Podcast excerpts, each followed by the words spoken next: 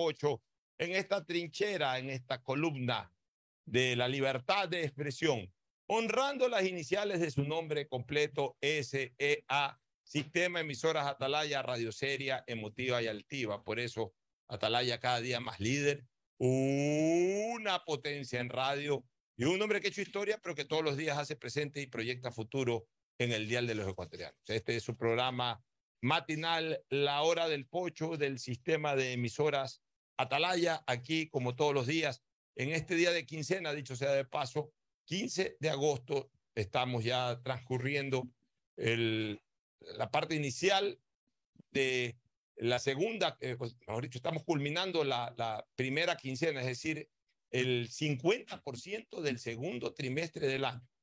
A ver, eh, del tercer trimestre del año.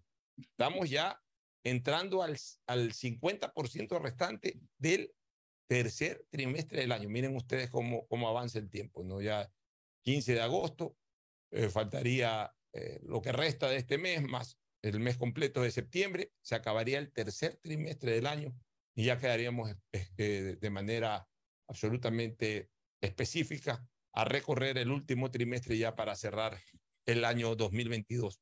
Eh, se ha ido rápido, pero lleno de tantos problemas, de tanto crimen. Realmente este año 2022 ha sido más trágico que nunca. Eh, el año pasado hubo muchas sacudidas a nivel de las cárceles. Este año también las han habido, quizás en menor intensidad que el año pasado, pero en cambio se ha desatado la violencia en las calles. Tan grave o más grave incluso, porque este año sí se han afectado muchísimas vidas eh, que no han tenido ningún tipo de relación con el origen de los atentados. Es decir, muchas vidas, muchos a lo que le llaman víctimas colaterales, como por ejemplo los vecinos del lugar en donde explotó la bomba, que aparentemente era para lesionar, para afectar a una persona integrada a este tema de las bandas delictivas pero que fue arrasando con la tranquilidad de todo un barrio, de todo un sector y en particular de algunas viviendas eh, vecinas que terminaron perdiendo en algunos casos vidas humanas, daños materiales eh, a buena parte de ese vecindario y sobre todo un daño psicológico terrible a toda una colectividad. Hoy Guayaquil está aterrado por lo que pasó este fin de semana y si se aterra Guayaquil o se aterra cualquier ciudad del país, se aterra el país también.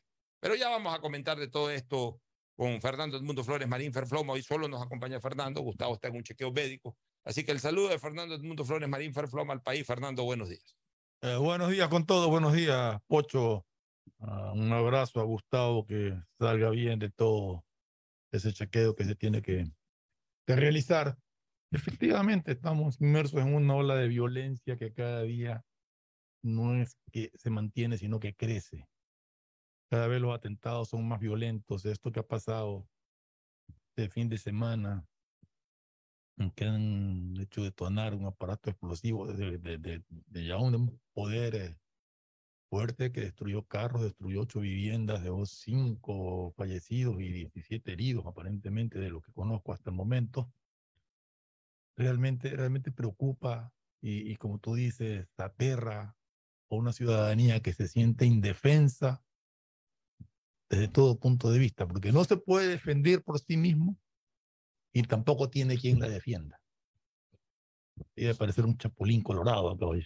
Sí, mi querido Fernando. Mira, es terrible lo que está pasando. Hoy día vamos a tratar algunos temas. El bombazo es el tema principal de entrada. Vamos a hablar también sobre esta mala noticia que nos ha dado el presidente en cuanto a su salud personal. Eh, aparentemente no dramática, no dramática como bien, como bien puede originar esa enfermedad. Realmente es una enfermedad muy peligrosa. El melanoma es un problema cancerígeno grave si no es tratado a tiempo. Aparentemente el presidente ha tenido la suerte, la fortuna de tratarse a tiempo el tema. Porque incluso mucha gente con potencial económico, esto no es cuestión ni de economía ni de nada, mucha gente con potencial económico por ahí se descuida un ratito y, no llegó en el momento oportuno y, se le cambia de estadio, de un estadio 1 a un estadio 2 o 3, y ahí sí la situación es tremendamente complicada. Aparentemente, por lo que se ha podido leer, el presidente logró eh, eh, ser tratado en un estadio inicial y eso, Dios mediante, con la ayuda de Dios y de la Virgen, el presidente podría salir sin ningún problema de su tratamiento, que es lo que todos deseamos, pero no deja de ser un problema personal y familiar para él y también para la nación porque es el presidente del Ecuador. Eso por un lado, algo, algo referiremos, pero básicamente vamos a tratar dos temas. El tema del bombazo y de la seguridad y el otro el tema eh, que está ocurriendo, el tema político que tiene ya vínculos con, el, con la Asamblea Nacional, la Superintendencia de Bancos y, y todo esto que se ha dado este fin de semana tremendamente agitado en distintas facetas de la vida nacional. Y obviamente en el segmento deportivo, los malos resultados de los equipos del Guayas. Uno de 12 puntos, uno, uno de 12 puntos. Y uno de local, ¿no? Y uno de local y mal tomado, pues ese punto, porque la gente no quedó contenta con ese punto. Y más bien se los ve a los equipos de Pichinche, también al Deportivo Cuenca, a ver qué pasa hoy día con el Cuenca. Se los ve que, que se comienzan a perfilar, especialmente los equipos de Pichincha se comienzan a perfilar como candidatos serios a la final. Aucas no afloja, ¿no? Aucas no afloja. Yo, yo veo cada día más distante la posibilidad de que Barcelona gane el título directamente y, y que se vea abocado a, a, jugar la final, que de acuerdo al reglamento pues tendrá que darse y bienvenida sea. Barcelona, que estaba a un punto del puntero y Barcelona estaba a tres. Ahora que está a cuatro puntos del puntero y Barcelona cinco. Así es. Bueno, ya comentaremos en su momento de fútbol eso, pero vamos con esto de esta tragedia que vuelve a ocurrir y que tiene que ver con la inseguridad ciudadana. Ay, los motivos, los de siempre. Vínculos ahí de narcotráfico, de, hegemonía territorial, de personas que eh, datean a la policía y que obviamente pues terminan siendo blancos de las represalias o de las venganzas o desquites por parte de los capos. Ya la etiología del problema es hasta inoficioso comentarla como yo puse en un Twitter ayer y lo reitero ahora, con todo el respeto que me merece el señor ministro del Interior, Patricio Carrillo, a quien yo no le discuto su calidad de general de la República dentro de la Policía Nacional, eso no, yo no estoy eh, bajo ningún caso ni descalificando y mucho menos politiqueando un tema que para nosotros es casi sagrado como el de la seguridad ciudadana, que la hemos manejado a través de distintos gobiernos. Siempre nos hemos preocupado del tema de seguridad ciudadana. Yo soy en lo personal un obsesionado con el tema de la seguridad ciudadana. Y Fernando también. Pero nos parece hasta ridículo que la primera reacción del gobierno sea de que ese bombazo eh, fue originado por el crimen organizado. Pues es obvio. Pues. O sea, eso no lo hace un choro de semáforo, de sí. semáforo, no lo hace un choro de la esquina. Eso, o sea, ¿qué, ¿qué aporte es ese? Ninguno. O sea, está hablando sobre algo obvio. No, no, queremos, para que nos digan que el bombazo fue eh, provocado por el crimen organizado. Pero, pero yo quiero, yo quiero ahí, quiero, quiero interpretar eso de ahí, Pocho. Y creo, y, y, y, ojalá no me equivoque, pero yo creo que el decir que esto fue organizado, o sea, este bombazo fue hecho por el crimen organizado, es como una declaratoria, y lo dijo también de guerra, y, y, que provocará, sumo yo, una reacción inmediata ya del gobierno que ha demandado un decreto de, de emergencia para la provincia, para, para Guayaquil, que, que, me llama la atención, que esté Guayaquil, Durán y San Brondón y no esté Daule. Forma parte de Gran Guayaquil, la zona Así de la Aurora, de Tambo City, de Villa Club, Parque de la Paz y todo eso ahí, que son parte del Gran Guayaquil, son de Daule. Por supuesto. Y a Daule no lo incluyen e igual había Salitre, donde también hay algunas urbanizaciones. Me llama la atención que no hayan sido incluidos dentro de este estado de excepción que ha declarado para Guayaquil, Durán y, y, y, San Borondón, nada más. Pero yo te quiero hacer algunas reflexiones, Fernando, y a través tuyo también a, a los amigos oyentes de este programa. Ya, en primer lugar, ya sabemos que es el crimen organizado. A nosotros lo que nos interesa saber es qué han hecho y qué verdaderamente van a hacer para ya de una vez por todas acabar con esta pesadilla del crimen organizado, del crimen migrante, de cualquiera que fuera la etiología. Ya a estas alturas no interesa la etiología. Eh, ya no interesa, repito, la etiología del problema, o sea, el origen del problema. Ya lo que interesa saber es qué van a hacer para que ese problema que cada día crece más, comienza a limitarse, comienza a decrecer y en algún momento desaparecer. Y es lo que definitivamente no vemos ni siquiera por dónde van a comenzar. Nosotros hemos venido señalando desde hace algunos meses atrás que el Ecuador necesita una política de Estado en temas de seguridad ciudadana. No hemos recomendado aquí varias veces, Fernando, que el presidente de la República, es decir, el Ejecutivo, lidere una convocatoria a todos los estamentos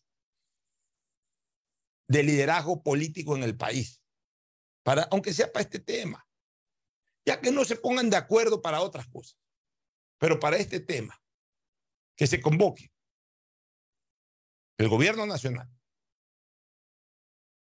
los operadores de seguridad que son las Fuerzas Armadas y la Policía Nacional. La justicia constitucional, que se inviten a todos los miembros de la Corte Constitucional. El Poder Judicial, que se invite a los miembros del Consejo de la Judicatura y al presidente de la Corte Nacional de Justicia. La Asamblea Nacional, que no se invite solo al presidente, que se invite al presidente, a los jefes de bloques y en lo posible a los líderes políticos que, que dirigen e, e, esos bloques. Y, y la Fiscalía General de la Nación. Mencionaste la Corte Constitucional. mencioné la Corte Constitucional, por supuesto. Una gran reunión de Estado, señores. No va a haber solución a este problema si el Estado, eh, he escuchado mucho, hay que unirse. La unión, la unión para este tipo de cosas no se la pronuncia, sino que se la practica. Y alguien tiene que tomar la iniciativa y esa iniciativa tiene que ser el presidente del Ecuador del Poder Ejecutivo. Esa iniciativa no puede ser de Fernando Flores, ni de Alfonso Harp, ni de Andrés Mendoza, ni de usted, amigo oyente que nos está escuchando. Nosotros podemos pedirlo, sugerirlo, comentarlo, pero la iniciativa, la fuerza de la iniciativa tiene que surgir del presidente del Ecuador. Para eso hay unos salones muy amplios en Carondelet. Ah, que toda la, toda la vida se reúnen. Bueno, está bien, hay que reunirse una vez más, pero hay que reunirse con un solo objetivo, Así como cuando los cardenales se reúnen en el Vaticano cuando no hay papa y no salen de esa reunión hasta que aparece un señor ahí ya con, el, con, con, con la, indumentaria, con la indumentaria de pontífice y sale el, el, humo, blanco, el humo blanco al, a la proclama de Habemus Papa. Bueno, y exactamente lo mismo aquí tiene que darse. Tienen que reunirse todos estos señores que gobiernan el Estado ecuatoriano. Ojo, cuando hablo de todos estos señores que gobiernan el Estado ecuatoriano, no estoy hablando solo del presidente de la República. El presidente de la República es el gobernante administrativo del Estado, pero hay un gobierno legislativo, hay un gobierno judicial, hay un gobierno constitucional, hay un gobierno armado que lo, eh, legalmente establecido, que es la fuerza pública. Bueno, todos tienen que reunirse para resolver este problema con una sola política de Estado en donde lo que decrete el gobierno lo respalde el legislativo, lo respalde la Corte Constitucional, lo acaten los miembros de la fuerza pública, lo protejan los fiscales y los jueces, y no más bien vayan en sentido contrario, lo respalden los alcaldes y prefectos. Pero Pocho, lo que pasa es que hay que cambiar muchas cosas. Tenemos una constitución que, nos, que lo amarra de las manos. Y yo creo que, que, y el Ecuador ha llegado a un momento en que no puede estar atado a una constitución con leyes prodelincuenciales. Sí, pero hay que ver cómo se rompe eso, hay que ver qué medida tiene que tomar para dejar de lado toda esa protección a delincuentes. pero, pero, pero, pero, escúchame, pero es que también tiene que ver mucho el tema de actitud, este, Fernando. Sí, es verdad que las leyes en algún momento protegen a los delincuentes, pero las leyes tampoco dicen de que es permitido matar o de que si matas no te pasa nada, o si robas, o si pones bombas, o si estás metido en el narcotráfico. O sea, también hay leyes que condenan eso. También hay normas constitucionales que obligan a la policía actual, a las propias Fuerzas Armadas. Es un tema de actitud. Mira. Y te no, no, es que no solamente de actitud, Pocho. Porque mientras exista corrupción en el sistema judicial que permita de una u otra forma a todos aquellos que actúan de esa manera estar libres, tenemos el problema. ¿Y a qué me refiero? Que muchos son mandados y nunca llegan a la cabeza. Cogen ah. preso a ese y... Ya, pero mira, por suerte hay cosas buenas y cosas malas de esto de las redes sociales. Una de las cosas buenas es que uno puede generar pronunciamientos aquí a través de la radio. Yo hablo todos los días, buscar una grabación de tal día lo dije. a veces es un poco más difícil. Es más fácil cuando uno escribe en redes sociales un criterio, es más fácil, lo, lo encuentras mucho más Sí, rápido. lo buscas más rápido. Ya.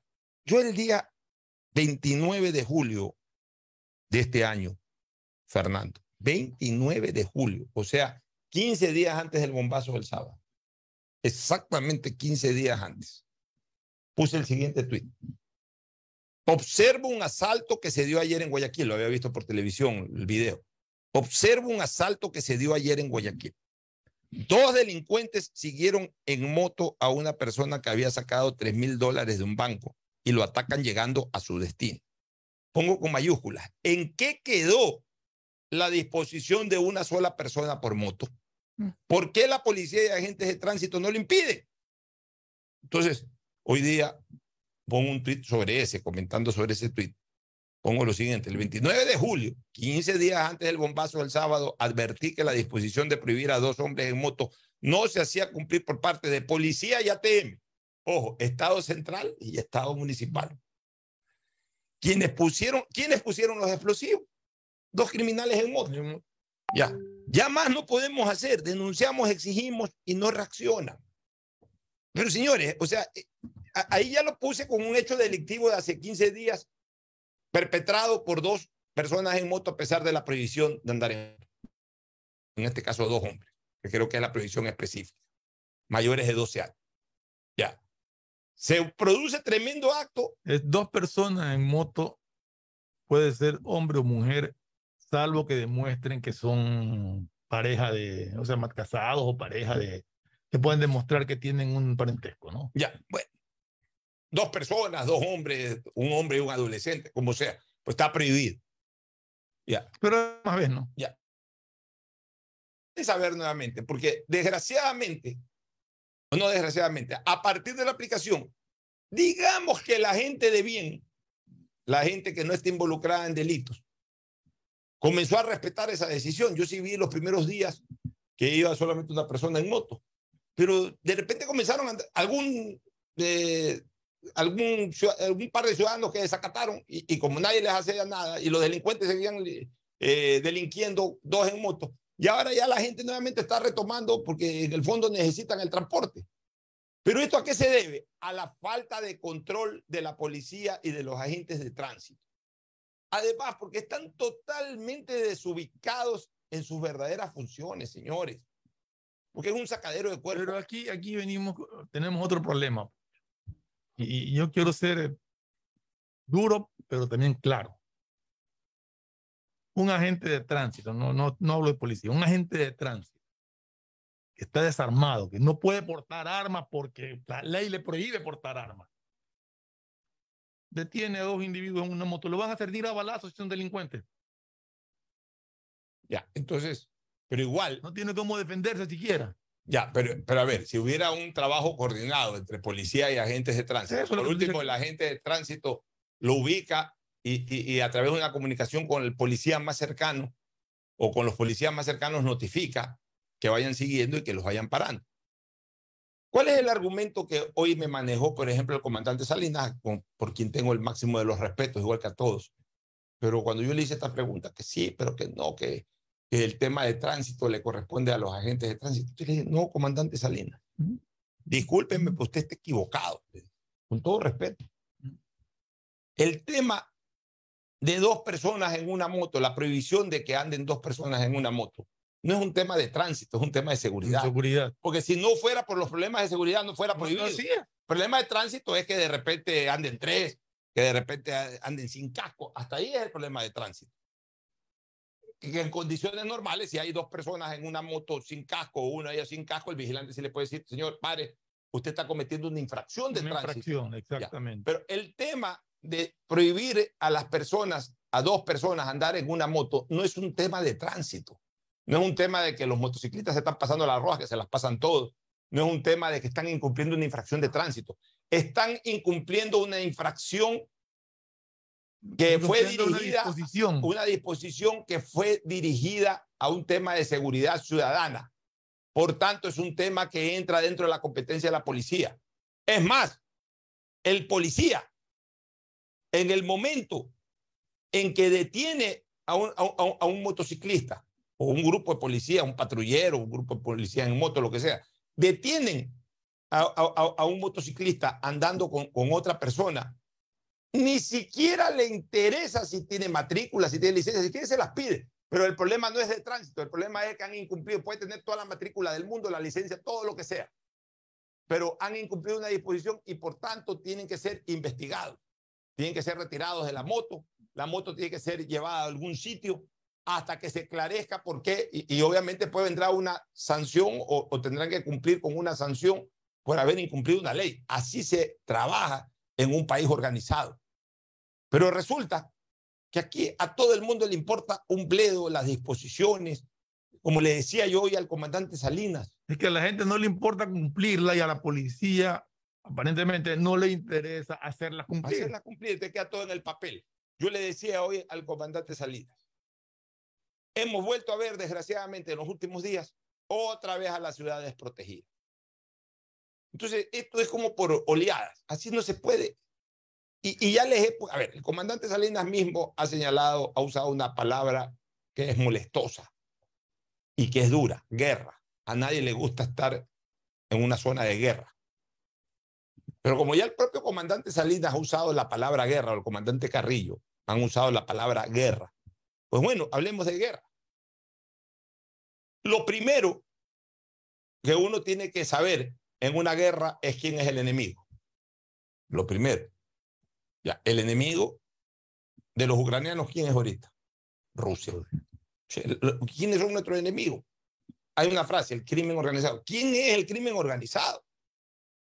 Porque en otros lados el crimen organizado sí tiene nombre y apellido. En Colombia el crimen organizado en la década de los 80 tenía nombres y apellidos. Pablo Escobar, el mexicano, los Ochoa, los, los, Rodríguez Gacha, los Rodríguez Orihuela. O sea, tenían nombres y apellidos. México, el Chapo Guzmán. Y hasta los nombres de los sicarios más importantes, que, que, que este Popeye, que se murió, que la Pinina.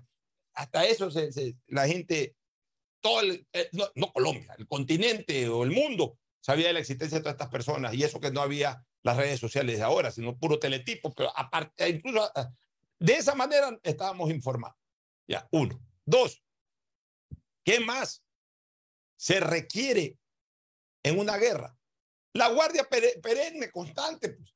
Yo pregunto a ustedes, todas personas inteligentes que escuchan este programa, reflexivas que escuchan este programa,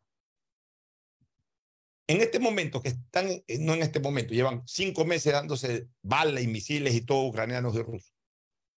¿Ustedes creen que los ucranianos vigilan tres semanas, dos semanas, una semana, después se van a sus casas? Ya no le disparan y ya se van. O ya hay un ligero cese al fuego de los rusos y ya los ucranianos se van a los cuarteles nuevamente a organizar fiestas y cosas. No, señores, ellos saben que están en guerra y están en vigilia y en constante y permanente protección de las áreas que puedan ser vulneradas pero perenne, constante, a tiempo completo, 24 horas en traje de camuflaje.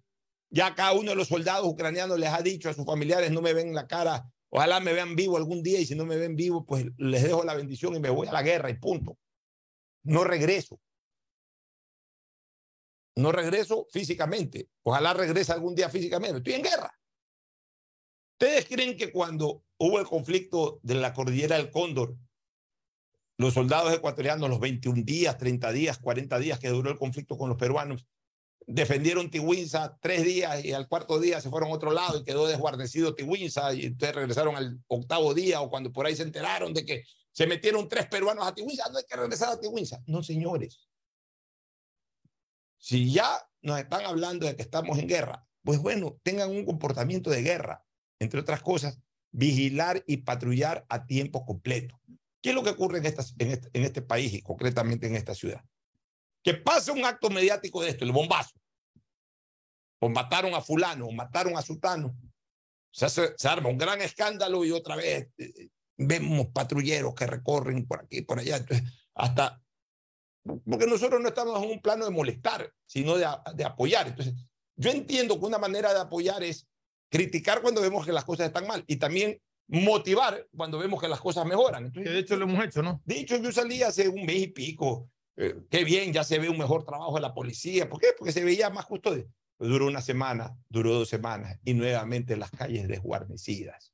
Entonces, Así no se puede garantizar absolutamente nada. Estamos en una indefensión total. Ah, claro, se produce este bombazo. El presidente de la República declara el estado de excepción. Muy bien, viene el estado de excepción. Señores, nosotros para garantizar la custodia de una ciudad no necesitamos un estado de excepción, sino simplemente una disposición que se cumpla a rajatabla. El estado de excepción desde el punto de vista legal, Fernando, es para otra cosa. Pero el estado de excepción, me corrige si me equivoco, pero si tú tienes una Asamblea Nacional y tienes una Corte Constitucional, no esta, sino la anterior, una Corte Constitucional que te prohíbe a las Fuerzas Armadas patrullar la ciudad, porque no es su competencia. Con el estado de excepción sí lo pueden hacer, me imagino que por eso lo hace. Ya, déjame reflexionar sobre el tema. Mira, no, el estado de excepción, más allá de la presencia militar, más allá de la presencia militar, el estado de excepción justifica el hecho de que un estado de, de, de necesidad sobre estos temas de seguridad ciudadana permite limitar e incluso extinguir temporalmente durante el tiempo de estado de excepción ciertas, ciertos derechos constitucionales, pero obviamente enmarcados dentro del tema principal que es la seguridad ciudadana. Por ejemplo, la libre asociación.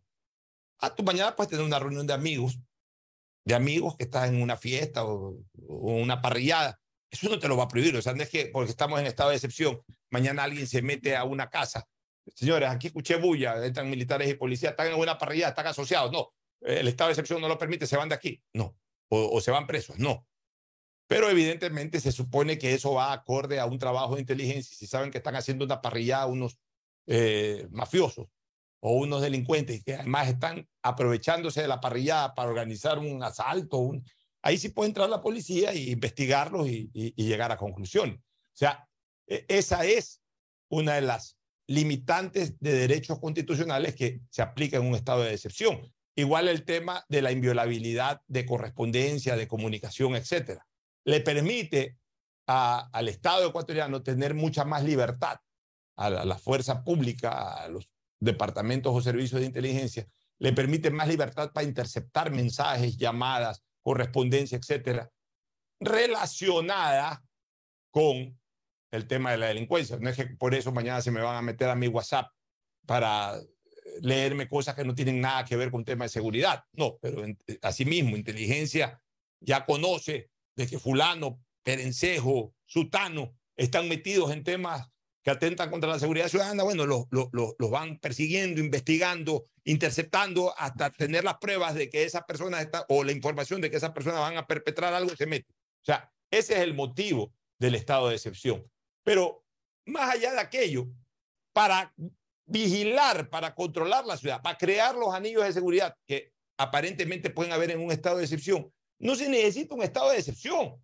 O sea, no es que porque hay un estado de excepción, entonces ahora sí ya estamos viendo más camionetas con, con, con militares, con policías, con, con agentes de tránsito, eh, más presencia de efectivos de la fuerza pública en las calles. Ahí es mi pregunta. Si no hay estado de excepción, ¿el ejército puede intervenir? El no puede. Sí puede. Pues la Corte Constitucional dijo que no. No, no. A ver, el ejército sí puede intervenir en una función que la tiene y que no la aplica, que es el control de armas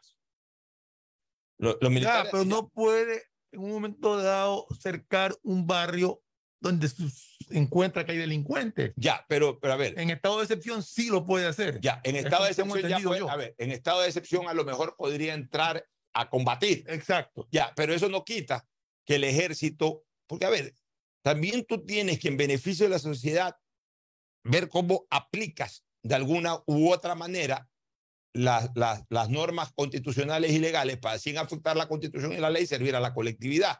El ejército puede ser mucho más proactivo en el control de armas, por ejemplo. De estar constantemente en las calles chequeando, controlando armas. El ejército puede salir, o sea, no, digo todo el ejército, pues pueden salir efectivos militares de las Fuerzas Armadas, de la Fuerza Aérea, especialmente de la Marina, eh, eh, de, la misma, del mismo ejército. Pueden salir a caminar por la ciudad, pueden salir a dar vueltas, no, van a ir con, no podrían intervenir, pues, Pocho. Es que ese es el problema. A ver, Fernando, en un caso, a ver, cuidado.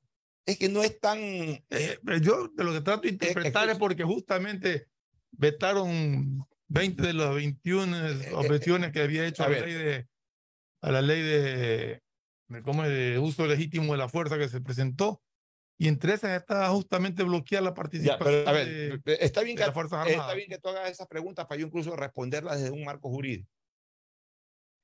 Ante la perpetración de un acto, de un delito flagrante, cualquier ciudadano, no un militar, ni un policía, cualquier ciudadano puede intervenir. A ver, perdóname un ratito. Un ciudadano interviene sin armas a tratar de ayudar a algo. El militar tendría que hacerlo también sin armas antes de delincuencia armada. No, Fernando. a ver, por eso te pregunto. Por eso yo te contesto. Cualquier ciudadano, más aún si es miembro de la fuerza pública, ante en el momento que se está perpetrando un delito, puede actuar en flagrancia. Puede actuar en flagrancia. ¿Qué es en flagrancia? Si yo estoy en la esquina y veo que alguien están asaltando, yo puedo actuar. ¿Puedes actuar armado o no? A ver, si yo actúo armado, yo estoy cometiendo un delito. Por eso. De portar armas sin autorización. Ya, pero eso no me quita mi posibilidad de actuar neutralizando el delito, porque yo puedo actuar neutralizando el delito con garrote. Ya no estoy cometiendo ahí un delito. Si uso un arma, no es que estoy cometiendo el delito por, por, por actuar, sino por portar algo que, que, tengo prohibido de actuar. Ya. El miembro de la fuerza pública no tiene esa limitante de portar el arma. Puede actuar. Eh, eh, no tiene la limitante, como cualquier persona que tiene autorización para usar arma, aunque sea civil, puede usar su arma en un momento de delito. Además, el integrante de la fuerza pública tiene la obligación de socorrer. Nosotros no tenemos la obligación de socorrer. Es voluntario. Tú pasas al lado de, la comisión de un delito, es voluntad tuya si te arriesgas o no te arriesgas. El miembro de la fuerza pública, policía y militar, tiene la obligación de socorrer ante cualquier situación.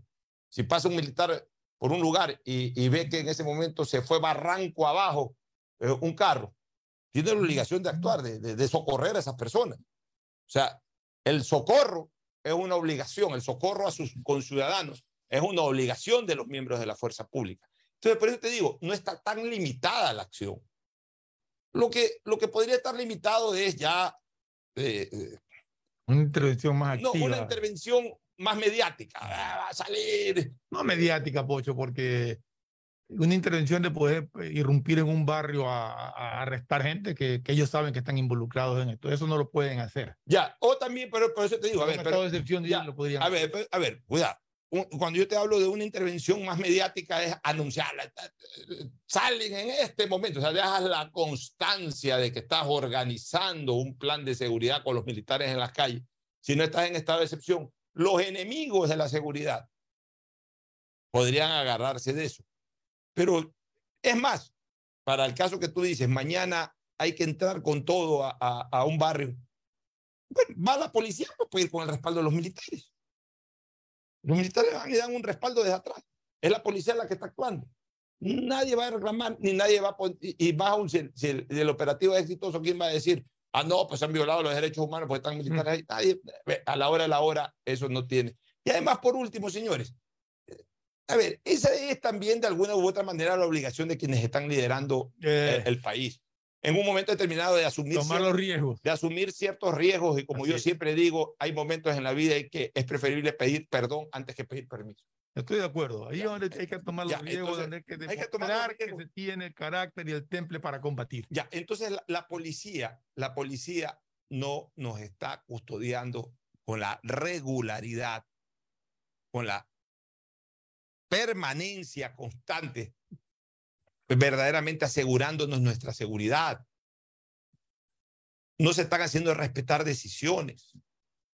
Y tiene que siempre producirse un acto macabro para inmediatamente, como yo se lo decía hoy con todo respeto al comandante Salinas, para siempre asumir un, una situación reactiva y no proactiva.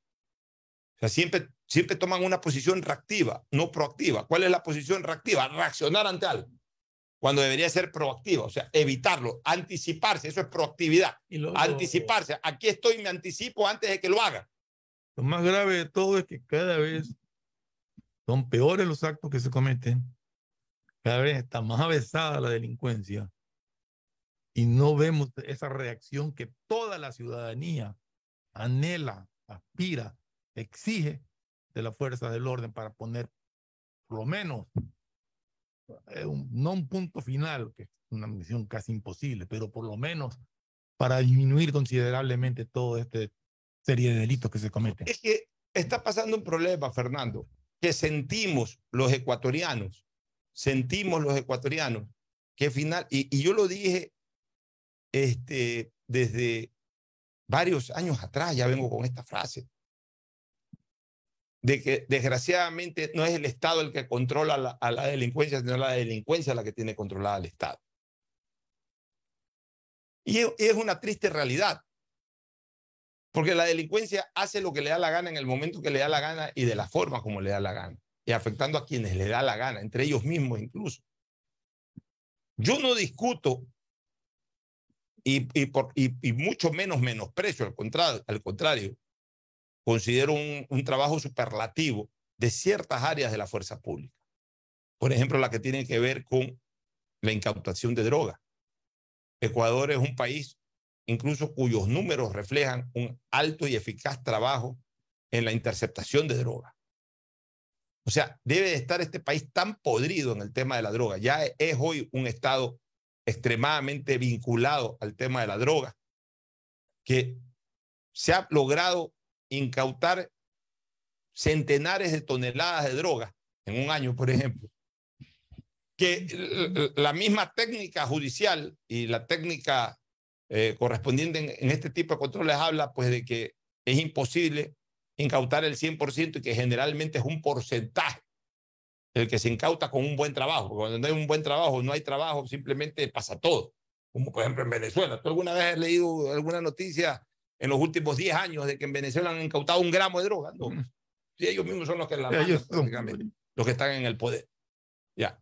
No deja de ser una buena imagen para Ecuador en el sentido de que su policía ha logrado incautar centenares de toneladas de droga. Imagínense ustedes entonces los millares. De hecho, de hecho, el tercer país en el mundo que más droga ha capturado. Imagínense los millares de toneladas, de, de, pues se han incautado centenares. Entonces estamos hablando de que es muy probable que pasa? sean millares de toneladas de droga que se han pasado. Entonces, por supuesto, ya vivimos en un estado absolutamente contaminado por la droga, por el negocio de la droga. Cuando producimos millares, logramos exportar millares incautamos centenares y eso que se incauta incluso es motivo de un puesto destacado de labor policial a nivel mundial. Eso, eso habla de lo grave que es la situación para el Ecuador. Pero ese trabajo de la policía ha sido desarrollado de manera efectiva. Lo que yo sí quisiera, Pocho, el otro tema es que se vuelva, que se vuelva a informar cuando incineren esas drogas. Ya, no, no se lo hace. Nunca sabemos ya. Nunca es que no sabemos nada sobre el tema de delincuencia. Ya voy a, a, a, ese tema. Segundo, segundo, primero el tema este de, de, de, de, de la incautación de droga, de, gran cantidad de droga. Segundo, nadie puede discutir la efectividad de la Policía Nacional con su departamento destacado, por ejemplo, a todo lo que es antisecuestro y todo este tipo uh -huh. de cosas. Han hecho muy buenos trabajos de inteligencia también. Porque logran. A pesar de, de, de, las limitaciones tecnológicas. A pesar de las limitaciones tecnológicas también. En donde nosotros nos quejamos de la Policía Nacional es en la operatividad para otorgar la seguridad a la ciudadanía. Ahí están flojos. En las calles. Y eso es lo que a nosotros nos está originando como ciudadanos el enorme problema de que no nos podemos sentir seguros en las calles. De que somos blancos de cualquier agresión de cualquier naturaleza, el día, la hora y el lugar que quieran los delincuentes. Y eso es lo que se tiene que corregir. Y aquí no es cuestión de culpar o al gobierno o al municipio o a los municipios ni nada, ni de cruzarse acusaciones de parte y parte. Aquí es cuestión de que se unan y trabajen en beneficio de y no metiéndose la culpa de, de, de, aquí o de allá. Este es un tema tan sensible hoy para la, ciudad, para la ciudadanía que lo que menos interesa es que se politice. Lo que más queremos es que este tema esté totalmente alejado. Es lo que más repudio causa, que politicen un tema como este. Queremos que esté lo más alejado posible de réditos electorales. Y que sí, los candidatos hablen, los distintos candidatos hablen cómo van a ayudar a solucionar, sin responsabilizar, sin sacar el cuerpo, sin responsabilizar a nadie, ni sacar el cuerpo ni nada, sino simplemente voy a hacer esto y que la ciudadanía evalúe y valore si lo que proponen es importante o no para su seguridad y acorde a eso tomen una decisión electoral. Eso es otra cosa. Pero el entrar en discusiones y en cruces de acusaciones no interesa, no interesa ya lo que pasó y de quién fue la culpa. Interesa es subsanar, remediar ese problema y de que de aquí en adelante se trabaje mancomunadamente para poder darle seguridad a la ciudad de Guayaquil, a su entorno, que es lo que llamamos el Gran Guayaquil, y por qué no a todo el Ecuador. Yo, yo, sí quisiera, Pocho, que, que una explicación sobre lo que mencioné al comienzo, de por qué Guayaquil, San Borondón y Durán, y por qué no Daule y Salitre. Deberían de también estar, eh, porque ojalá que es parte interactiva. Es un error que lo corrijan de inmediato, porque son parte interactiva del mismo, del mismo cordón incluso. Así es. Y otra cosa problemática y grave que tiene el Ecuador es la falta de verdadera información. Señores, aquí seguimos con esta alcahuetería, saca las fotos tapadas las caras, eh, pone el nombre y, la inicial del apellido, o las iniciales del nombre y apellido. No sabemos verdaderamente, se habla de que sí, que ya, ya se tiene capturado a estos cinco elementos responsables. Bueno, el país necesita saber quién y por qué ocurrió eso y quiénes son, y ahí eh, que estén identificados, y que el país a través de sus distintos órganos le dé vigilancia a los procesos. Se necesita saber nombre y apellido y causal del, del, de la muerte del chico este de Buijo histórico y de tantos otros crímenes que más. quedando en el olvido como del, del, del, chiquillo, del, chiquillo, que desgraciadamente perdió su vida hace año y pico en la heladería del barrio del Centenario. O sea, se, ya se ha dicho de que están presos, pues nadie sabe quién fue, por qué fue, de qué nacionalidad es, qué vínculos tiene con, con tal o cual nivel de la delincuencia. No se sabe nada.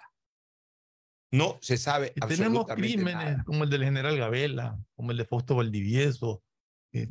Tampoco. Quedaron ahí. Por más mediáticos que sean o no mediáticos, no se sabe absolutamente nada. nada. No se sabe qué es cuál es el destino de los autores materiales, de los autores intelectuales, de los cómplices.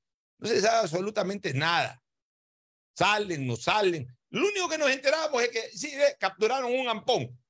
Es la undécima vez que lo se ha captado diez veces. Sí. Ahí es cuando uno dice, ¿qué está pasando con los procesos? O sea, ¿en qué parte de los procesos se viola la ley? ¿Por qué? Porque un crimen, o sea, cualquier delito, desde el, desde el delito menos, no, no, quiero usar la palabra menos grave, pero menos, eh, eh, no, no, no quiero usar eso porque se puede confundir. A ver, de los delitos que tienen vínculo con la delincuencia que afecta a la seguridad ciudadana. E, e, el, el, portar armas, si no haya matado a nadie, el portar armas con, obviamente se descubre una persona con intención, pues es parte de una banda de delincuentes, de robo, lo que sea. No hablemos ni siquiera que haya robado y peor matado. Solamente que se lo encuentra con armas, pues ya una, porque muchas veces fulano está que fue detenido por portar eh, arma de manera ilícita, sin, o sea, ya. Y si de ahí por lo menos tiene tres años de prisión. Pero resulta que en la ficha sale que fue detenido un año atrás por eso. ¿Y por qué está libre? Y resulta que hay otros que no, que ya tienen antecedentes penales por muerte, por secuestro, por, por armas. y, y, resulta que además lo han, tiene 25 años y lo han metido preso siete veces. O sea que está de meses, está de semanas en la cárcel. O sea, alguien que dé una explicación técnica, por Dios santo. Es a lo que me refería al comienzo, Pocho, también cuando hablaba de que hay que cambiar toda esta constitución y todas estas leyes prodelincuenciales. Tú lo acabas de decir, Pocho. Tú lo acabas de decir. Tipos que del 2018 a acá tienen 10 detenciones. ¿Cómo puede estar eh, un lapso tan corto de tiempo 10 veces detenido y sigue saliendo libre? En parte también, ¿sabes por qué? Porque la gente le ha dado poca importancia a ese tema. Y ahorita que todos estamos asustados es que recién estamos reaccionando, porque a la gente más le ha importado. Y yo, eh, en esto tú sabes que yo no mezclo política. y mucho menos con una tendencia política a la cual yo no tengo ningún afecto y tú sabes cuál es. Pero a la gente más le ha preocupado. medio aparece con la nariz en libertad un dirigente político o una autoridad pasada, le importa más y hacen más escándalo que este tipo de cosas. Es la realidad. Hay que decir las cosas como son. Y si quieren que se las diga con nombre y apellido, están más preocupados de los habeas corpus a Jorge Glass que, que de que salgan tantos delincuentes que nos matan en la calle. ¿Por qué? Porque se ha politizado demasiado este país. Porque hay veneno que es verdad, lo inocularon seguramente ellos, pues también los que han recibido o, a los que se les ha inoculado ese veneno en algún momento ahora tienen el doble de veneno que ellos. Y entonces no salimos Perdonen la, frase de una guerra de serpientes, llena, eh, de, seres vivos llenos de veneno. De allá y de acá. Eh, eh, es un concurso de odiosidad que tiene. Es un concurso de odiosidad. Y esa es la realidad. Una cosa es una cosa, como decía alguien, y otra cosa es otra cosa. Aquí estamos más preocupados de los delitos de cuello blanco vinculados a políticos que de los delitos de la calle. Ahí están. Los delitos de la calle son los que nos están poniendo bombas, nos están matando, nos están asesinando o violando a las mujeres y a los hombres también, porque gente dañada capaz de cualquier cosa. Esa es la triste realidad de este Fernando. Así es. Y yo no tengo empacho en decirlo. A mí no me van a decir que soy correísta. Pero yo, por sobre todas las cosas, trato de guardar siempre la objetividad. Y, este, y, y, ahí le lanzo el guante al que se lo chante. Ahí le tiro el guante al que se lo chante. Porque es la gran y triste realidad. Y no con esto estoy diciendo de que no, que no hay que sancionar. con todo el respeto que se merece la señora fiscal general de la Nación, hace rato que desapareció. O sea, una vez que se acabaron los casos vinculados con el correísmo, los fiscales hacen lo que les da la gana, aflojan delincuentes, todo. No se ve ningún tipo de acusa. Se tienen de acusar a muchos delincuentes. Y así por el estilo. Una cosa es ya los procesos que no deben darse solamente con una línea del accionar político del Ecuador, con todos los que delinquen, sean de cualquier lado. ¿Estamos dedicados a eso o nos dedicamos durante mucho tiempo solo a eso y descuidamos esta otra parte de exigir, de demandar, de vigilar, de protestar? Y ahí están las consecuencias. Tenemos delincuentes que entran y salen de la cárcel. Por eso es que hay sicarios, como el que mató al pobre periodista de Manta. A Gerardo Delgado. A Gerardo Delgado que lo entrevista. No, sí, a mí me mandaron una foto. Y hay, un, y hay un billete que ni, siquiera, que ni siquiera me ha llegado. Y lo dicen con tanta tranquilidad. Yo lo pongo a usted en un caso, amigo oyente. Usted mañana, Dios no quiera, tiene un problema de tránsito. Ya lo dije, pero lo vuelvo a reiterar. Y usted se ve inmerso en un problema de tránsito, atropelló sin querer a una persona o se descuidó hasta incumplió con una norma de tránsito. Por supuesto, usted no tuvo ninguna intención, pues se produjo el hecho y, acabó con la vida de una persona. Usted sabe, usted sabe el problema que en ese momento se mete, sabe que su vida está virtualmente acabándose en ese momento, porque va a tener que afrontar un proceso penal, posiblemente una prisión de tres años, cuatro años, indemnizar. Sabe por, por un tema en donde usted no fue, no cometió un acto intencional, sino un, accidente o, un acto de culpa. o lo que sea, un, accidente. Un, acto de culpa, pero por el cual tiene que pagar consecuencias, porque así lo determina la ley. Usted sabe cuál es el problema y lo que más va a estar en ese momento es alterado, eh, eh, nervioso, preocupado, eh, golpeado, de todo. Se le acabó su vida prácticamente. Estos delincuentes matan y, llegan a, un, centro de privación de la libertad o los detienen y actúan con tanta tranquilidad porque saben que por, por la misma puerta que entran en poco tiempo salen. Salen a seguir haciendo lo mismo. Salen a seguir haciendo lo mismo.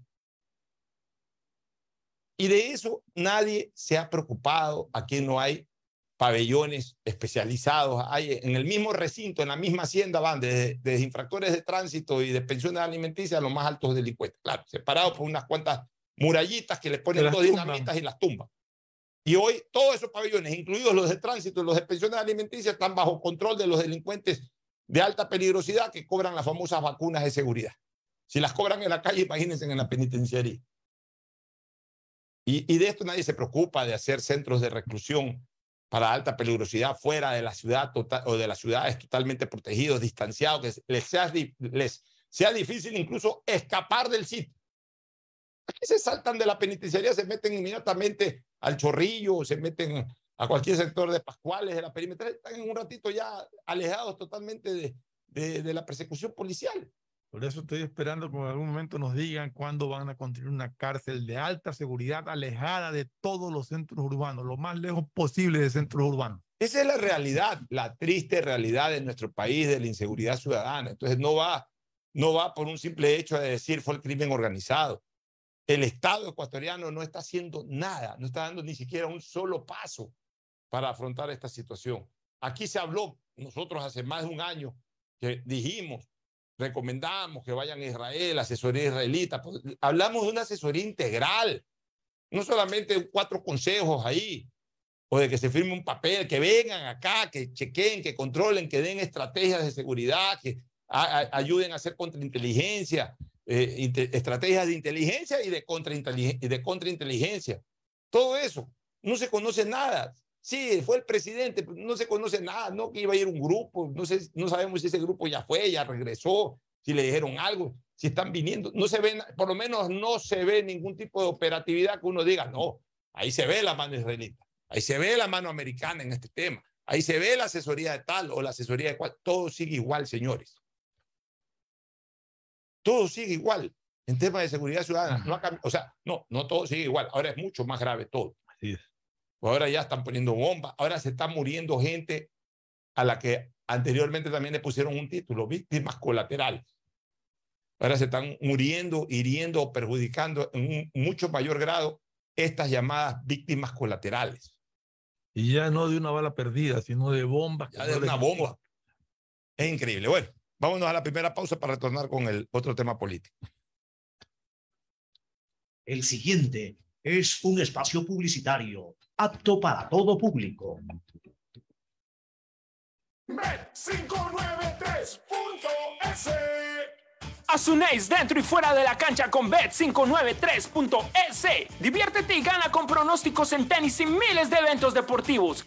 Bet593.es, sponsor oficial de la Federación Ecuatoriana de Tenis, con el respaldo de Lotería Nacional. Aplican condiciones y restricciones. Bet593.es. Lo viven ellos, lo juegas tú. Solo en Claro tus paquetes prepago te dan el doble de gigas en la noche, como el paquete prepago de 4 dólares que te da 2 gigas más 2 gigas para la noche por 10 días. Actívalo en mi Claro o en tu punto Claro favorito y conéctate con el prepago que te da más gigas, más velocidad y más cobertura. Más información en claro.com.es. NTEP, comprometido con la rentabilidad social, informa de los beneficios y el positivo impacto económico a sus usuarios. Fortalecimos los controles en la prevención y disminución de fugas de ingresos. Bajamos el número de novedades y subimos los montos recuperados gracias al constante control. Hemos reducido los cobros innecesarios por doble facturación, beneficiando a más de 7.129 clientes. En controles y soluciones, mejoramos la calidad del producto y la vida de los usuarios Contáctanos 1-800-100-100, atención al cliente. Asterisco 611, operador CNT, CNT corporativo, arroba cnt.gov.es. Ecuagen, medicamentos genéricos de calidad y confianza a su alcance. Ecuagen, una oportunidad para la salud y la economía familiar. Consuma genéricos Ecuagen. Amor, ¿no crees que necesito comprar Vigen? Deja ver. Creo que no. No veo ninguna cana. Espera, mira, mira, acá hay una, mira. Toma la lupa. Todos van a querer participar en la promo futbolera Vigen. Presenta una caja vacía de Vigen Men para cabello, para barba y bigote en Western Union a nivel nacional. Reclama tu raspadita y gana camisetas, gorras, destapadores y además participas en el sorteo de 2 TV Smart. Todas las raspaditas están premiadas. Más info en arroba Vigen Ecuador. También participa Vigen Polvo. Pedagogía, diseño, medicina, arquitectura, comercio, turismo, nutrición, literatura, computación, psicología, trabajo social, electricidad, agronomía, animación digital. La verdad es que tenemos tantas carreras que ofrecerte que no nos alcanzan en esta cuna. Ven a la Feria de Estudios de la UCSG y descúbrelas todas. Te esperamos este 5 de agosto, de 8 a 17 horas, en la avenida Carlos Julio Arosemena, kilómetro 1 y medio. Tenemos muchas sorpresas y beneficios para ti. Universidad Católica de Santiago de Guayaquil.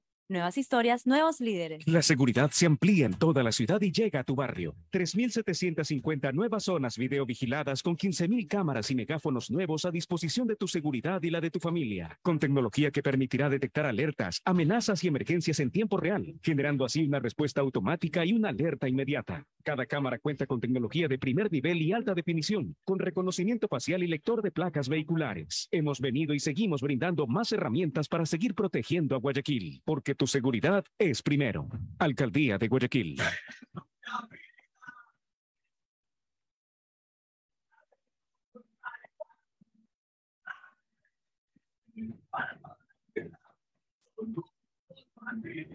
Contamos con una gran variedad de tuberías y accesorios de PVC para uso domiciliario, infraestructura y agrícola, fabricados con materiales más resistentes y duraderos, 100% libre de metales pesados, tubos Pacífico para toda la vida. Urbaceo y municipio de Guayaquil te informa acerca de sus centros de acopio autorizados para material de construcción. Encuéntralo en Mucho Lote 2, ingresando frente a Villa España 2 o también acércate al centro de acopio en la Isla Trinitaria, Cooperativa Nuevo Ecuador 3, Manzana 709, Solar 12. Receptamos un máximo de 4 metros cúbicos por usuario diariamente. Recuerda que está prohibido disponer este tipo de material en la vía pública o en terrenos privados. Evita sanciones. Visita nuestras redes sociales arroba Urbaceo. Haz tu parte por un Guayaquil más ordenado, más limpio. Compren Mole El Fortín. Todo para la familia y el hogar. Todo para la belleza y el deporte. Todo para la salud. Paga todos tus servicios y disfruta del patio de comidas. Mole El Fortín. Te conviene.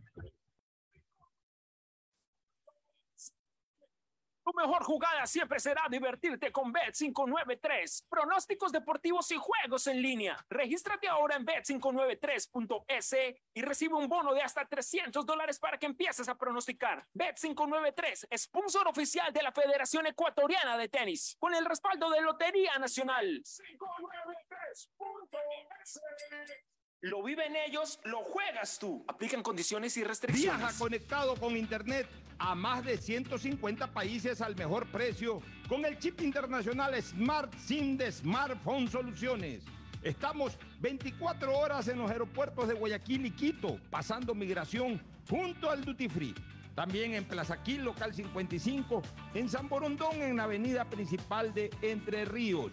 Lo importante es que cuando viajes estés conectado, sin esperar conectarte un Wi-Fi. Conéctate directamente con tu chip al teléfono celular que quieras llamar a través del WhatsApp o de manera directa.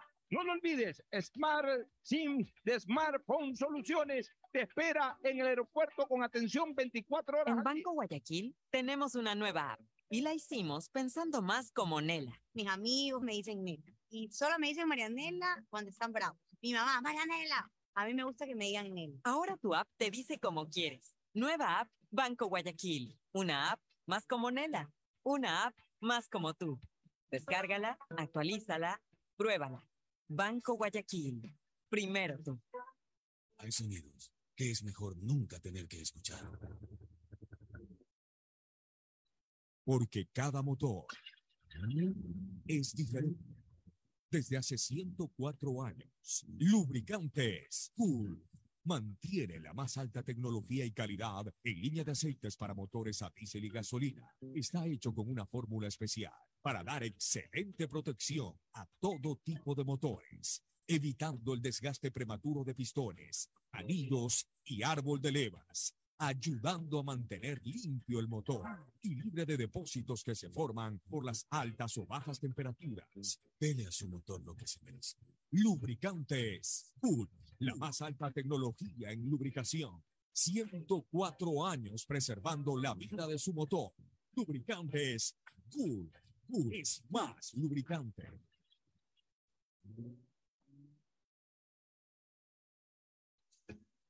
Fin del espacio publicitario. Usted está escuchando un programa de opinión, categoría O, apto para todo público. Muy bien, este, entramos a la segunda y última parte del análisis político para tratar este tema relacionado con, con la superintendencia de bancos. Ese fue otro de los temas del fin de semana, que comenzó con la posesión, si no me equivoco, el jueves de noche de la Asamblea Nacional al, al, al superintendente de bancos eh, designado por, por el Consejo de Participación Ciudadana, el este jueves señor no me acuerdo. Raúl González. Fue, fue al inicio del feriado, o sea, fue en la noche del día jueves. Ya, lo, lo posesionaron a este señor, eh, a pesar de la prohibición de estos amparos constitucionales estos recursos de protección que verdaderamente se, se los ha maltratado totalmente, lo cual ya hemos comentado innumerables ocasiones. Pero vamos a lo jurídico de este tema. La Asamblea lo posesionó y el gobierno ha reaccionado ayer prohibiendo, eh, mejor dicho, no reconociendo aquello y protegiendo el ingreso a la superintendencia de bancos para impedir eh, que el señor González pues, pueda ejercer el cargo por el cual ha sido posesionado. Mira, ahí se van a dar una serie de problemas jurídicos. Pero, pero hagamos un breve recuento, recuento de esto. Se presentó una acción de protección, fue, ¿no? De una jueza de San Borondón le dio trámite y eh, ordenó que no se dé lugar al nombramiento de, eh, de señor González como brindente de compañía.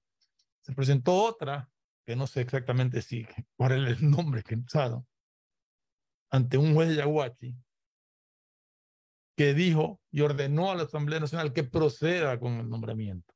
Pero al poquito tiempo, ese juez se retractó, aduciendo que no había conocido Y dejó- había- y dejó en firme insubsistente, sí, dejó en firme la de San Borondón. Ya, a ver, ahí, ahí hay un... Para- para- para aclarar un sí, poco. ahí hay un entrabado jurídico, voy a tratar de destrabarlo de alguna manera, y todo terminará en lo político, más que en lo jurídico. Para, para desgracia de este país, el Estado de Derecho cada día es más pisoteado, y terminamos siempre con las acciones de hecho más que de derecho.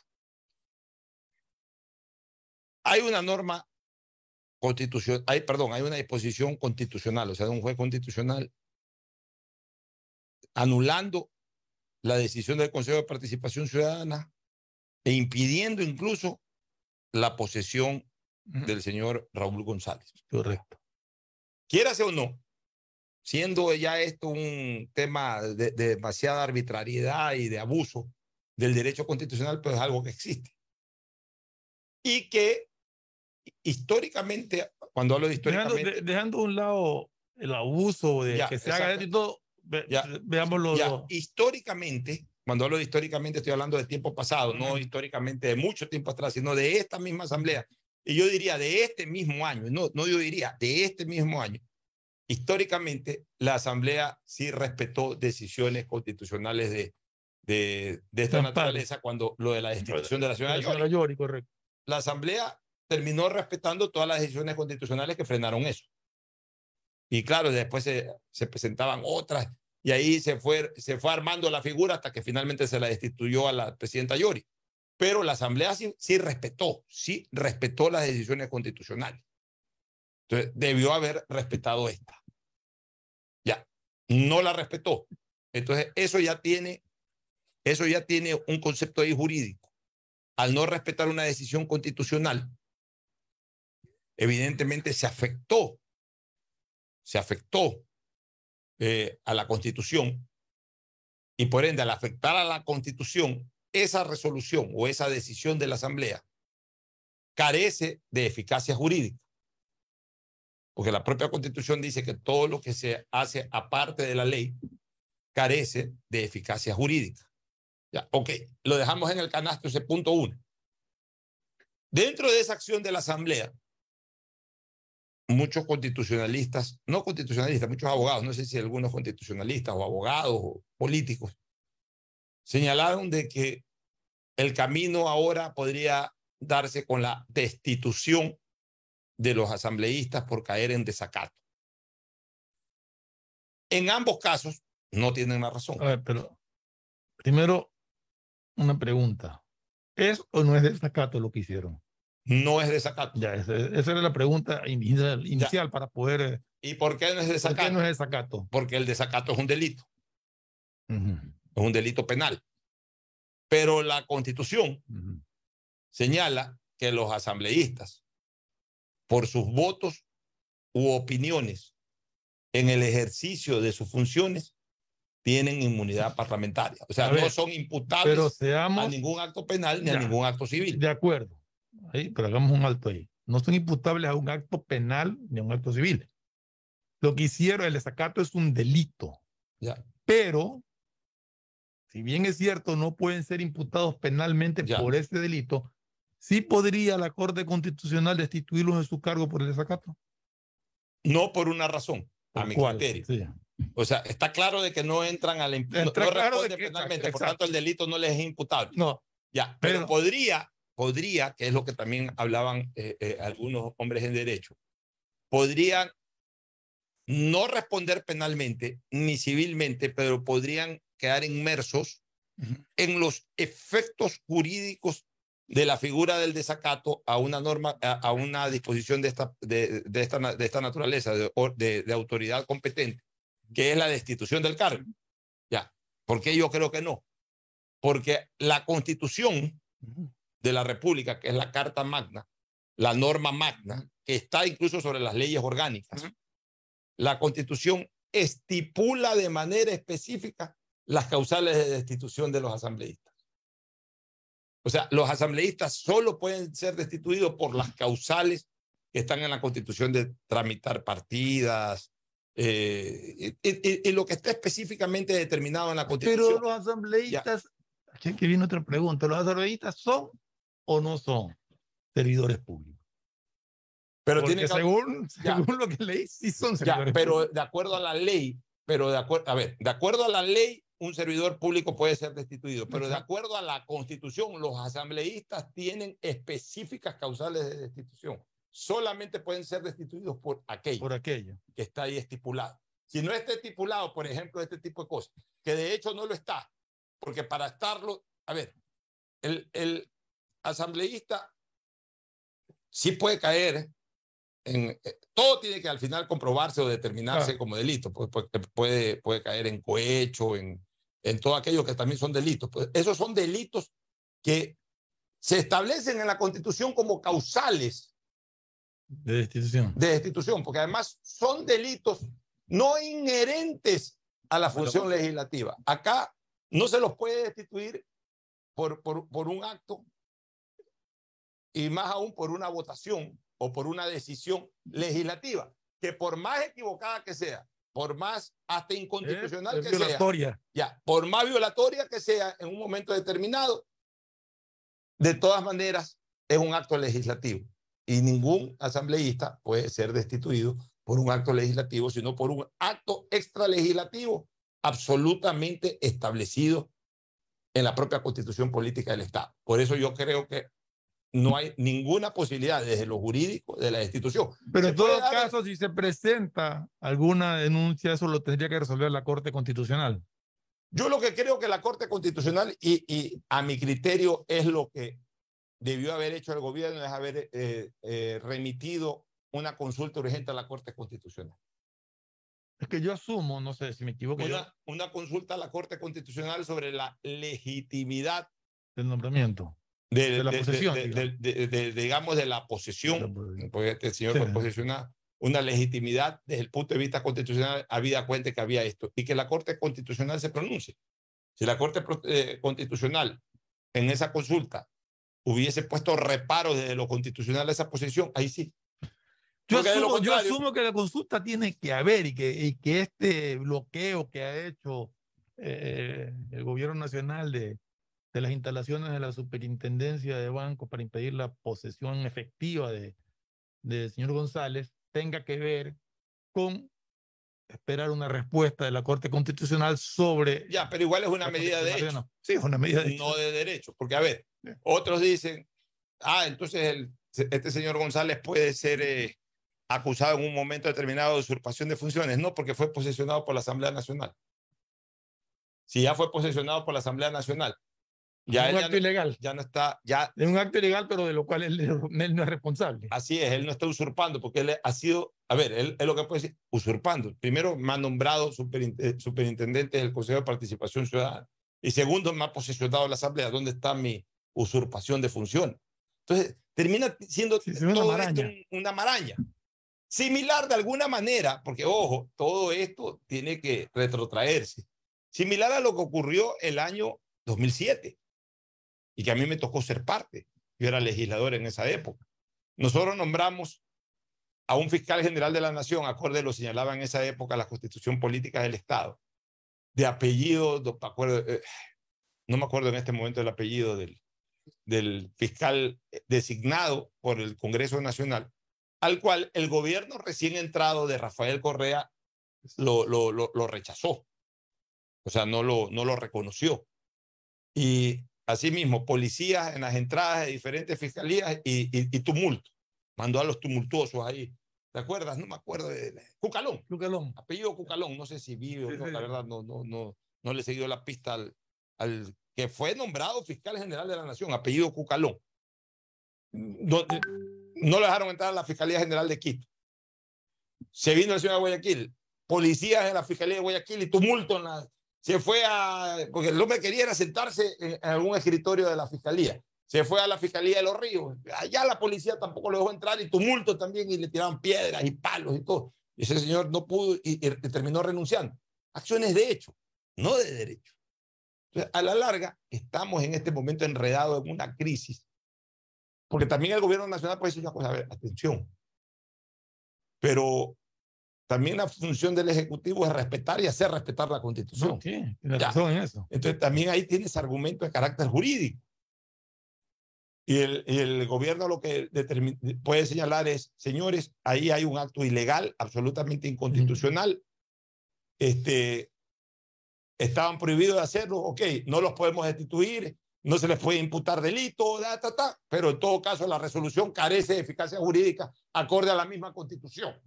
Entonces termina siendo esto un enredo en donde primará el hecho sobre el derecho.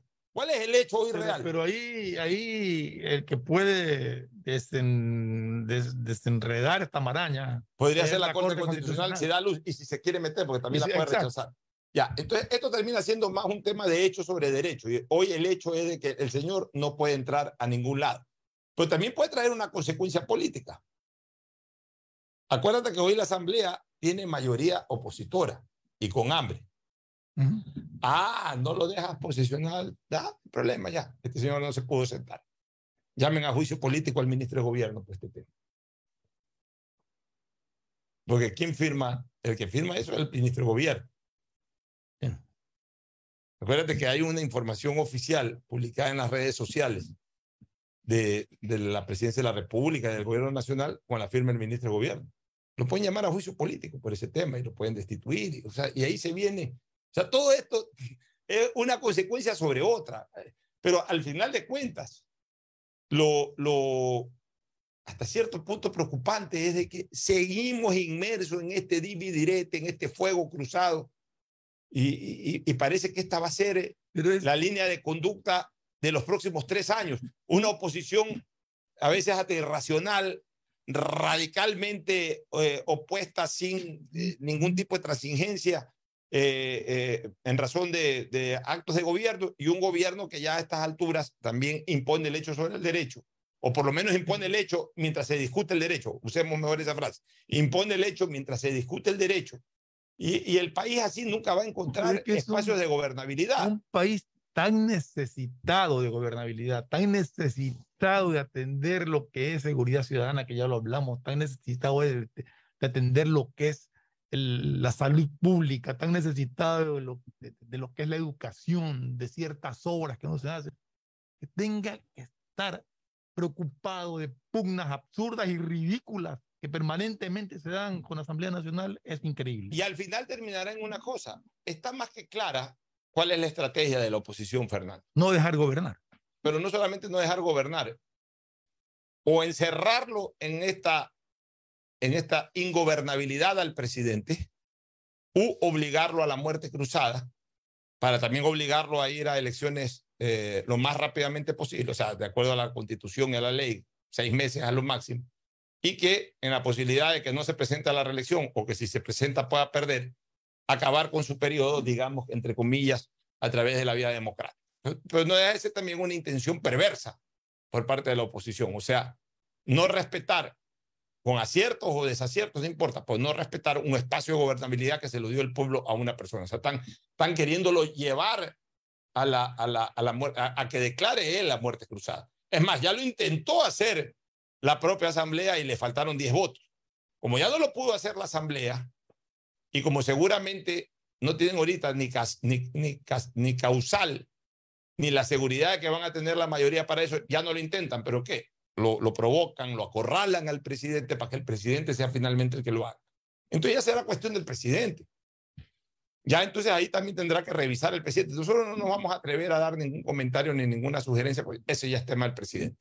Si el presidente cree que él puede mantenerse gobernando con, este, con esta absoluta ingobernabilidad que hay en la relación ejecutivo-legislativo, ya es decisión del presidente, como también mañana el presidente puede decir, sabes que yo ya he hecho lo mejor posible por este país dentro de mis mejores intenciones, pues con, esto es, con estos ciudadanos no se puede gobernar, o a gobernar seis meses sin estos caballeros, tiro la muerte cruzada y si me religen, me religen, o si me lanzo, me lanzo, y si no me religen, no me religen, pues lo, los mandé a su casa.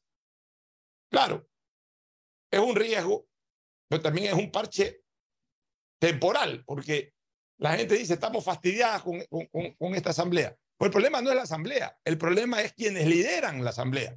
Porque quienes lideran la asamblea con otros nombres pueden recuperar el Eso mismo que te iba a espacio. decir, porque Entonces- eh, eh, lamentablemente eh, la, la votación acá, y yo siempre he sostenido que el mayor daño que puede haber en una democracia es un voto obligatorio, porque el voto es un derecho y no te pueden obligar a ejercer un derecho. Para mí el voto debe ser voluntario, ser un derecho voluntario, no obligatorio.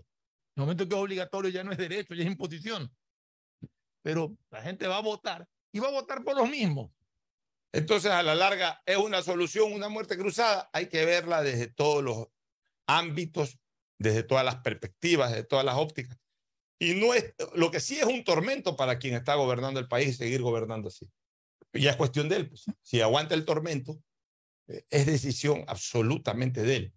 Ahí nosotros no podemos decir, la sugerencia es tira muerte cruzada, no tires muerte cruzada, porque es un problema de él.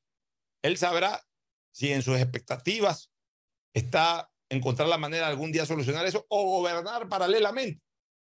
A lo mejor este también es un ensayo. A ver, esto es lo que estamos viendo en el mundo, en que al mundo le importa un bledo lo que pasa en cada país.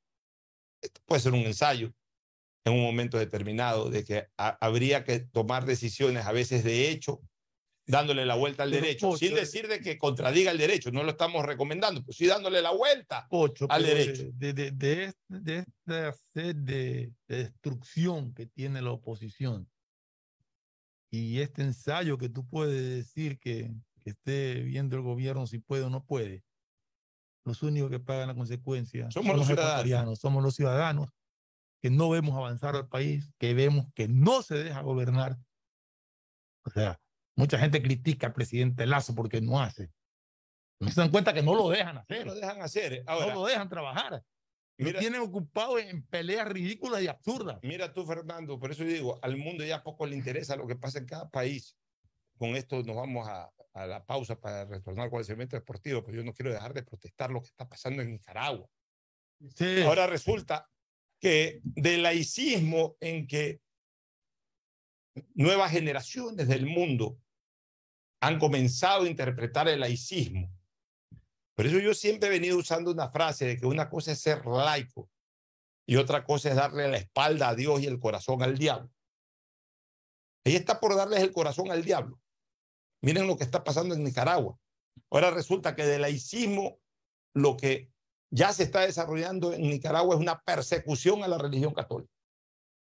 O sea, ya no solamente que se la condena a la Iglesia Católica por opiniones, por, por, por de alguna manera practicar o promulgar o predicar, que es la palabra, predicar criterios religiosos católicos, a los que está en su derecho de hacerlo como religión.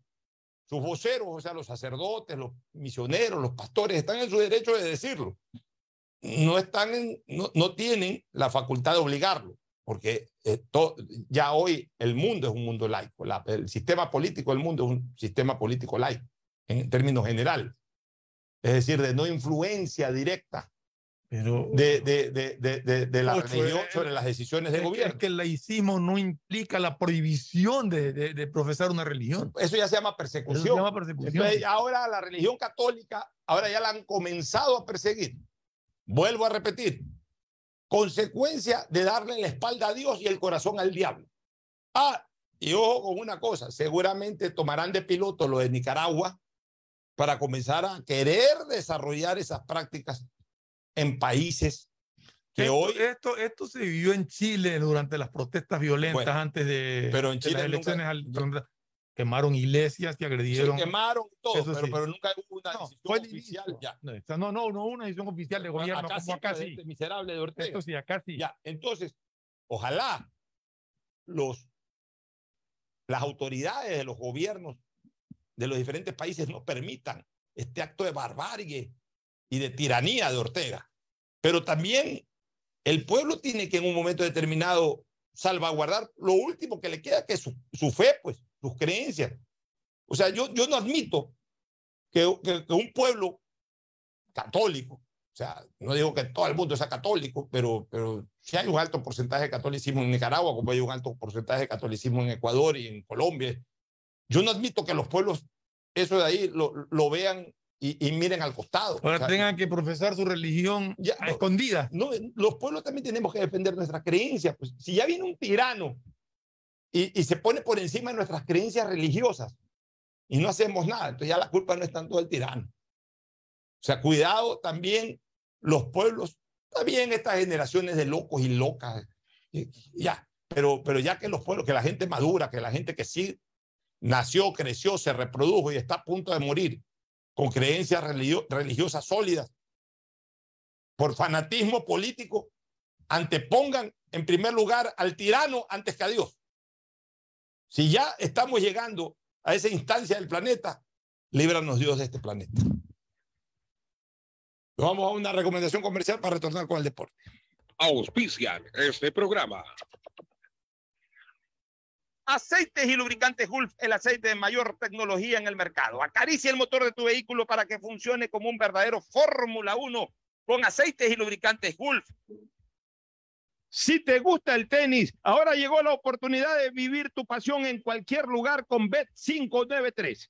Regístrate en bet593.es y recibe un bono de hasta 300 dólares. Sí, un bono de hasta 300 dólares para que pronostiques resultados cuando quieras. Bet593.es, sponsor oficial de la Federación Ecuatoriana de Tenis y tiene el respaldo de Lotería Nacional. Aplican condiciones y restricciones.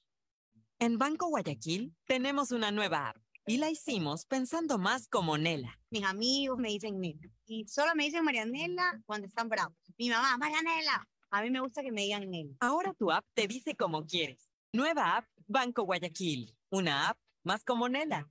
Una app más como tú. Descárgala, actualízala, pruébala.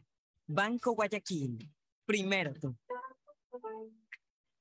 Compren Mole el Fortín. Todo para la familia y el hogar. Todo para la belleza y el deporte. Todo para la salud. Paga todos tus servicios y disfruta del patio de comidas. Mole el Fortín. Te conviene. 150 países al mejor precio con el chip internacional Smart SIM de Smartphone Soluciones. Estamos 24 horas en los aeropuertos de Guayaquil y Quito, pasando migración junto al Duty Free. También en Plaza Quil, local 55, en San Borondón, en la avenida principal de Entre Ríos. Lo importante es que cuando viajes estés conectado, sin esperar conectarte un Wi-Fi. Conéctate directamente con tu chip al teléfono celular que quieras llamar a través del WhatsApp o de manera directa. No lo olvides, Smart SIM de Smartphone Soluciones te espera en el aeropuerto con atención 24 horas al día. Rentabilidad social de CNTEP continúa entregando soluciones efectivas y eficaces para los clientes. 100% de casos solucionados de cuentas reportadas como inactivas. 80% de pagos resueltos para casos en cuentas bancarias ni tarjetas de crédito. 82% de reducción de fraudes en sistemas IP-PBX. Habilitación de cajas de recaudación en agencias propias. Creación del canal de atención digital para resolver dudas sobre cobranzas. Avanzamos en nuestro objetivo de lograr el bienestar de las personas, incrementando el porcentaje de efectividad. Contáctanos 1-800-100-100 atención al cliente, asterisco 611 operador CNT, CNT corporativo arroba cnt.gov.es. En CNTEP transformamos la manera de vivir de los ecuatorianos. Amor, ¿no crees que necesito comprar Vigen? Deja ver. Creo que no. No veo ninguna cana. Espera, mira, mira, acá hay una, mira, toma la lupa. Todos van a querer participar en la promo futbolera Vigen. Presenta una caja vacía de Vigen Men para cabello, para barba y bigote en Western Union a nivel nacional. Reclama tu raspadita y gana camisetas, gorras, destapadores y además participas en el sorteo de 2 TV Smart. Todas las raspaditas están premiadas. Más info en arroba Vigen Ecuador. También participa Vigen Polvo. Este feriado disfruta el doble con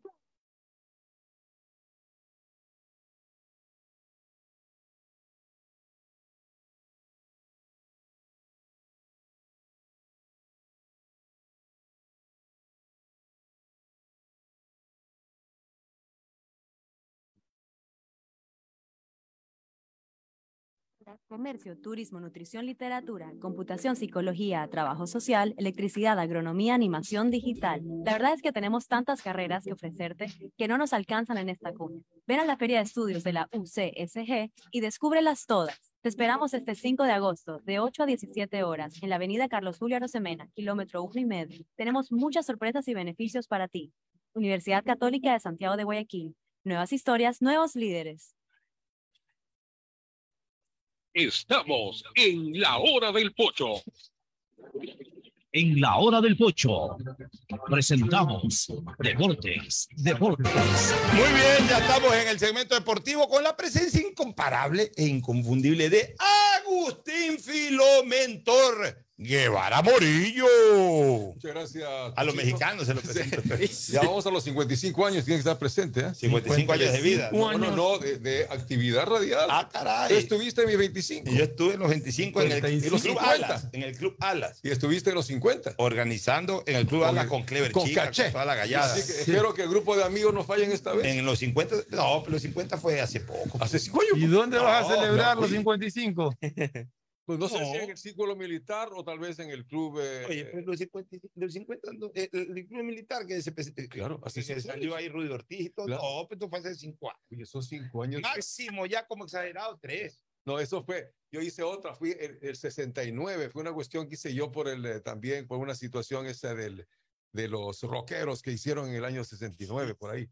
Pues, ¿Cuándo es que fue Rudy que le vimos ahí a Rudy? hace cinco años y más. Don Rudy, vamos a celebrar los 80 también en este año, ¿no? Los 80 años de Rudy también, que es Pero importante. no en el periodismo. no de vida. de vida. Pero, oye, pero no creas que él debe tener 60 de periodismo también. ¿eh? O sea, Rudy comenzó antes que ti. Claro, empezó en el año 62. eh, se salió de medicina Oye, como tú. a propósito de año 62, Sí. para mucha gente que, que piensa. 60 años de Rudy, claro. Oye, espérate, este es más interesante. A ver. La época de los Locutora, escúchame una cosa, Locutora. locutora fundadora en el día de su gran inauguración eh, de los 690 ki- ki- kilos- eh, kilohertz Sí, de, 90. de Radio Sucre Allá. en el año 61. Presentaron a Eduardo Brito y a otros, a, eh, a otros cantantes de esa época y gente de, de- de la música de esa época. Y locutora de la radio, Moraima Locutora, mi señora madre. Maravilla. Era Y locutora de y radio. Oye, Ah, no sabía. Fundadora de Radio Sucre, Oye, Radio Sucre, a Carlos, Mira, no eh, sabía no sé si vive todavía el economista Carlos Cortés. Debe ser. Todavía pero- vive, pero Carlos. En todo caso, Todavía ayer- vive. Ayer mi mamá, que, Qué maravilla. o sea, ¿eh? Carlos ¿Alguna Cortés vez? actuaba en radionovelas. mi mamá tenía guardado este recorte. Yo alguna vez lo había visto, pero me había olvidado. Y ayer Una revisando, Moraima. Mi mamá fue locutora fundadora de Radio Sucre, antes de que los arroba incluso sean los No, pues era una época diferente. El dueño era un señor de apellido Huertas. Huertas, sí. No ha de ser Homero. No, no, eh, eh, Homero Huertas, claro. Señor de apellido Huertas. Y Ya, pero no, falleció. pero no Osvaldo Huerta. No, no, no. eh, Ah, Homero, Huerta, claro, claro. Yo Que- sí, él inclusive alguna vez nos quiso vender la radio después, pero no se puede hacer en ninguna situación. Pero me alegro muchísimo, entonces tú tienes ese ancestro, tienes esa raíz radial de tu madre. esencia totalmente Fabuloso. radial. Bueno, Muy el bien. saludo O sea, de Tete de Tinoco, por Tadeo ¿Qué tal? ¿Cómo están? ¿Todo bien? Aquí escuchándolos. Aquí se prende Eh, de por- Tadeo, antes que nada, mi Ah, sí, ah, condolencia por el fallecimiento Oye, de tu sí. abuela. Abuelita, Abuelo, abuelo. abuelo. Abuelo. Abuelo. Lamentando mucho, por favor. En primer lugar, lamentando a nombre del programa y segundo, da los datos. Gracias. Abuelo Jorge- Orense. Sí, Orense, Jorge. Castro Molina, eh, parte materna. Ah, materna. Eh, diplomático fue un tiempo, entonces Ah, bueno, en ahí aprendí un poco el cariño por la política y para que... ¿De o sea, Machala o de de Pasar? Machala. En paz descanse, don Jorge Castro Molina, Sí. eh, abuelo materno de Tadeo Tinoco. Mañana va a estar ausente, mañana y pasado se va a las honras fúnebres de su abuelo en la provincia del Oro, pero ha tenido pues la delicadeza de acompañarnos hoy. Fuerte abrazo Dicen para Tadeo, para usted para toda su familia. Gracias. Dicen que Muy el fútbol cura, entonces. Bueno, hablemos de fútbol. Oye, hablemos de fútbol. Se hablaba también del Chito hoy día, porque lo del Chito no, fue lo pues, más grande. Ah, lo del Chito, No, Vera. pues, cosas no, cuidarse. Lo del Chito, Me gustó el tweet, me gustó el tweet. Este tweet El vale. Chito no se No, ¿Y qué tiene Pocho? Obvio. El Chito nos golpea a todos en la boca. No, pues yo estaba esperando que el Chito gane para darle me palo. Le di palo porque ahora ah, comenzaron a llover los tweets. Las críticas Pero hace, a hace mes y medio, cuando salió en una foto o en un video con el hermano apoyándolo en una campaña política, le dijeron hasta el mal que se iba a morir. En la vida hay que respetar la vida privada o incluso pública, privada. Pero también al mismo Familiar. tiempo privada o familiar o, o privada. o- o de- a- las decisiones personales de, de- de- los personajes también hay que respetarlas. Los deportistas no son, son- no son solamente deportistas que están ahí para darnos la satisfacción de un triunfo. No, los deportistas también son seres humanos que tienen hermanos, Pero, que tienen Pocho. familiares, que se lanzan de y no pero, puede- pero no, es que él no estaba haciendo una campaña política. Él estaba apoyando a su hermano. estaba apoyando a su hermano, pero, Es como si no te salga al lado en la foto, o sea, pero solamente porque evidentemente eh, eh, apoyó al hermano que estaba de precandidato, no sé si al final ha sido candidato de una organización Chones que tiene, Sí. tiene bastante resistencia, por lo menos en un sector de la colectividad. Salieron de, de ese bloque, hablemos así, de gente que resiste a esa organización política, a decirle de todo a un deportista que lo único que nos ha dado es satisfacciones. Sí, no, pero ya te he dicho, Pocho, que las redes sociales están No, llenas de pero- hoyo y antes- hace un rato te decía que era un concurso de idiosidades lo que existe en las redes. ¿Sabe? Con eso, en muchas horas, en ah, las últimas horas he leído, bueno, vamos a la jungla Twitter. Todo Mira, ya lo titula así. Después me mandé ayer domingo otro par de tweets que fueron polémicos. O sea, señores, aquí confunde, es que, ¿sabes qué? La gente eh, dentro de esta odiosidad y dentro de esta orien- desorientación ideológica, l- primero la gente confunde plata con derecha. Una. Sí. Ya. Y segundo, confunden capacidad económica con tolerancia al abuso. Entonces, ah, claro, eh, puedes, puedes poner el precio que te dé la gana en una cosa. Si quieres lo pagas, si quieres no lo pagas, pero lo pagues o no lo pagues, sí tienes derecho a decir que eso es un abuso. Claro. O sea, cuando aquí ponían los boletos aéreos a 400 dólares en la ruta Guayaquil-Quito-Guayaquil, el que podía pagarlo lo pagaba. Pero aún el que lo podía pagar también tenía derecho a decir es un A abuso. Lo quejarse. pago, pero es un abuso. Todo el mundo se paga, Ayer- pero se queja. puse una foto porque me fue al mercado oeste. Puse Ah, sí, una vi. foto de dos vasos de jugo de naranja entre los dos, riquísimo, en naranja natural, 100% natural. 50 centavos. 50 centavos cada una. Un dólar entre los dos vasos. Bueno, esos dos vasos en un restaurante te cuestan entre 8 y 10 dólares. Los dos vasos. Es un abuso. Claro. Ah, sí, entonces Salió uno, pero nunca faltó decirle que ni sé dónde los dos vasos valían 50 centavos. Ya. En ningún momento. Decía que era cosa. En, en- en ningún momento dije de que, de que los restaurantes cuestan 50 centavos, porque obviamente uno entiende de que un restaurante, otra atención, eh, que pagar. eh, Cuesta eh, dos dólares. Ya. ya, pero que cueste 10 veces más. Ya, pero- ¿Qué es 10 veces más? 2 dólares 50. ¿Por qué tiene que costar 18 veces más? También lo que me llama la atención, Pocho, que sí, este tweet tuyo sí lo vi. Me llama la atención, ¿eh? No sé cuántas respuestas hubo o comentarios hubo a ese tweet. Y, y se armó ya ajeno por trifulca. una pelea. La película por jugo. Es que la gente que decía, si, si ti- tienes plata, te tomas lo que te da la gana, si no, no tomes. Realmente, Yo, yo, pero yo soy el pondero del barrio Undesigue. ¿sabe el barrio Undesigue que queda a la Faxo? Yo cruzo de Víctor Emir Estrada al sector de Urdesigue, que viene a ser la primera calle, que da ya por la primera de Urdesa, se llama Pasingue, y todo es más barato, ¿no? Ya, pero a ver, no pero es importa. increíble eso. es- Escúchame, no importa. Es cómo se aprovecha de un tweet para decirle Ya. todo. No importa, espérese un ratito. Ya, no importa, no importa, Tete, a ver, concéntrese acá que estamos. que no es acá, de- ya, olvídese el Twitter ese.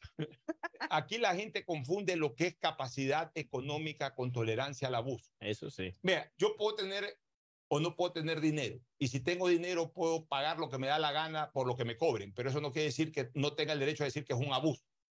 No O sea, si qué mañana me quieren cobrar mil dólares por un pasaje de Guayaquil, Quito, Guayaquil, y tengo los mil dólares, lo pago. Pero aún pagándolo, tengo derecho a decir es un abuso. No es cuestión de que si A no ver, tienes plata, no lo pagues. Pero ahí sí hay una diferencia, Pocho, si vale la pena hacerlo. Eh, en un pasaje aéreo muchas veces tú tienes la necesidad que así no tengas, tienes que buscar dónde porque tienes que viajar. Algo urgente. Pero ir a comer comes, si quieres comer en ese restaurante que te cobran Eliges. 15, 20 dólares una hamburguesa y en el otro cuesta 8, pues tú sabrás si te comes Yo- la de 20 sí, dólares. yo de sabré, 8, eh, pues. a ver, yo sabré, pero, pero el hecho de que me cueste una hamburguesa Sí, tú 20 dices, son dólares, abusivos. yo, yo tengo derecho a decir, es un abuso ese Sí. precio. Y si me da la gana de decir, me he comido una hamburguesa que me cuesta 20 dólares, cuyo precio me parece un abuso, estoy en mi derecho de hacerlo. Puedes elegir la condición económica. Por ejemplo, yo aprovecho el martes loco, que dos por Ya, uno la pizza. Ya, bueno, y el otro Twitter que puse, que también causó polémica, he estado bien polémico con todos estos Twitter el fin de semana, porque son temas que yo sí, a mí sí me gusta desarrollarlos porque hay que, hay que eh, ya comenzar a reaccionar sobre estas cosas. El municipio de San Borondón ha tenido una muy buena idea. Ha habilitado un carril los domingos para que circulen los ciclistas. Ya tiene algún llama- tiempo Ya, eso. bueno, Tiene un año, tiempo. va para un año. ya, pero es una buena idea. Hasta Es las una- 12 del día, si no ya, me es equivoco. una ciclovía. Sí. Sí. O sea, Ponen los conos para hacer se ponen los conos, se sacrifica un carril, carril. el domingo que es menos transitada la vía, igual se transita, pero es menos transitada, se, se dedica, se, se destina un carril vehicular para la gente que anda en bicicleta. ¿Por qué? Porque es obvio que teniendo esa vía, un, un camino vial, eh, una caminadera, hablemos así, que, que prácticamente cubre, igual para haberla construido. Un andarivel. Ya, para haberla construido hubo, hubo inversión y todo. Eso es básicamente porque ahí la gente camine, la gente trote. Pero no para que ande en bicicleta. Originalmente lo pudieron haber hecho para la bicicleta. Porque por- si hay ciclovía. ¿Ah? Sí hay una ciclovía en eso de ahí, pero es muy, muy, Muy pequeña. Muy esa, esa, que, esa que llamamos ciclovía Es muy ya, angosta. es muy angosta para, para ciclistas. Sí, exacto. Para- para- sobre todo para un día familiar que sales con los chicos y todo. Andar en bicicleta. Andar en Ya. bicicleta. Entonces, ¿qué es lo que yo digo? Es angosta para la bicicleta y hace muy bien el municipio en habilitar un carril Así es. para que la gente ande en bicicleta. En familia. Pero el que trota y el que camina, que ocupe la otra. pues. O sea, resulta ahora que como habilitan, trotan, caminan donde andan, andan en bicicleta. Entonces, ¿qué pasa? Que el ciclista cuando va pedaleando, llega un momento en que se encuentra con una, dos o con un grupo de personas que van trotando y tiene que salirse del carril e invadir ya el carril de Los vehículos. El, el peligro. Entonces, o sea, no entienden, aquí la gente no se ordena. Todo el mundo quiere hacer lo que le da la gana. No se ordenan. Pero, pero el- hablando de ciclovía, ya para después seguir con el deporte. El día de ayer venía del sur y ahí en.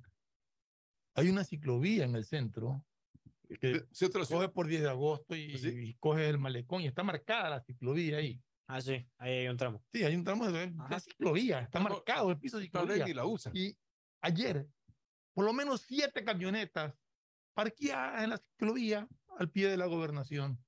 Ah, Y otra más adelante parqueada en la ciclovía a al pie de la Todo el mundo hace lo Hace que le da la gana. Vámonos a una recomendación. No vamos a alcanzar a hablar prácticamente de nada de la jornada, pero vámonos a una recomendación y, una. y- y retornamos.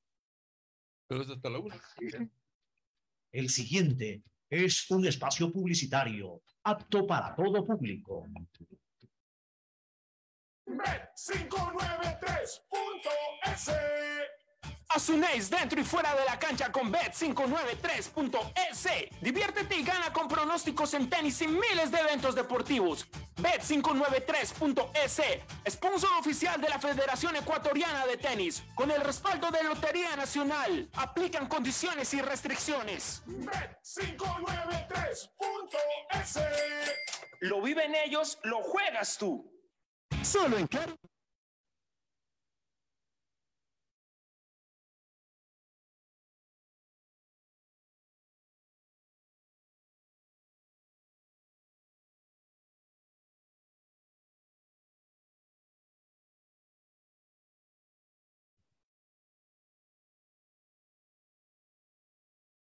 Informa de los beneficios y el positivo impacto económico a sus usuarios. Fortalecimos los controles en la prevención y disminución de fugas de ingresos. Bajamos el número de novedades y subimos los montos recuperados gracias al constante control. Hemos reducido los cobros innecesarios por doble facturación, beneficiando a más de 7.129 clientes. En controles y soluciones, mejoramos la calidad del producto y la vida de los usuarios. Contáctanos 1-800-100-100, atención al cliente. Asterisco 611, operador CNT, CNT corporativo, arroba cnt.gov.es. Ecuagen, medicamentos genéricos de calidad y confianza a su alcance. Ecuagen, una oportunidad para la salud y la economía familiar. Consuma genéricos Ecuagen. Amor, ¿no crees que necesito comprar Vigen? Deja ver. Creo que no. No veo ninguna cana. Espera.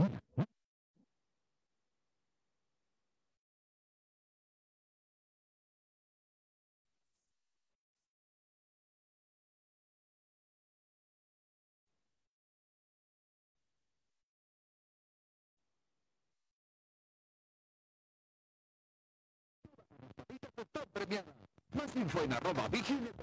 También participa Vigen Polvo. ¿Cómo medimos el progreso de un país? Podemos empezar midiendo los kilómetros que junto a Electrocables hemos recorrido, en los que hemos construido grandes logros que hoy nos acompañan, iluminando los caminos del desarrollo, dando calidad y seguridad a la energía, que ha llevado a Electrocables a obtener las certificaciones más exigentes.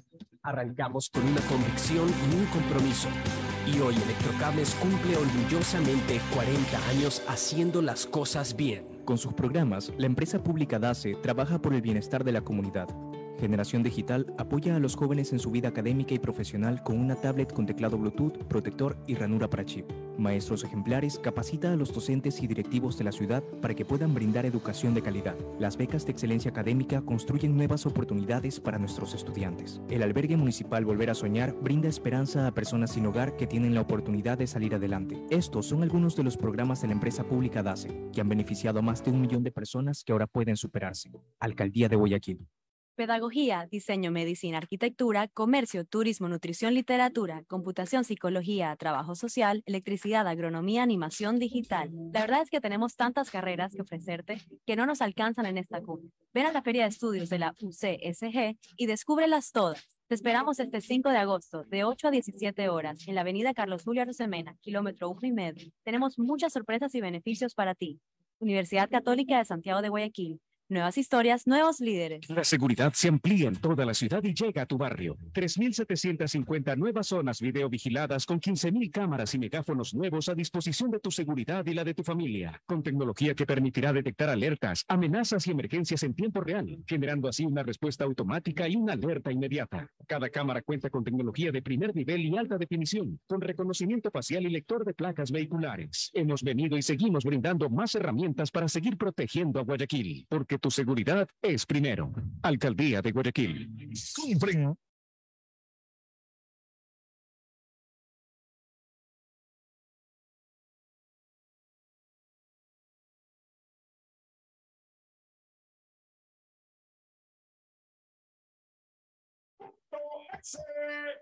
Tu mejor jugada siempre será divertirte con Bet593. Pronósticos deportivos y juegos en línea. Regístrate ahora en bet593.es y recibe un bono de hasta 300 dólares para que empieces a pronosticar. Bet593, sponsor oficial de la Federación Ecuatoriana de Tenis. Con el respaldo de Lotería Nacional. 593.es.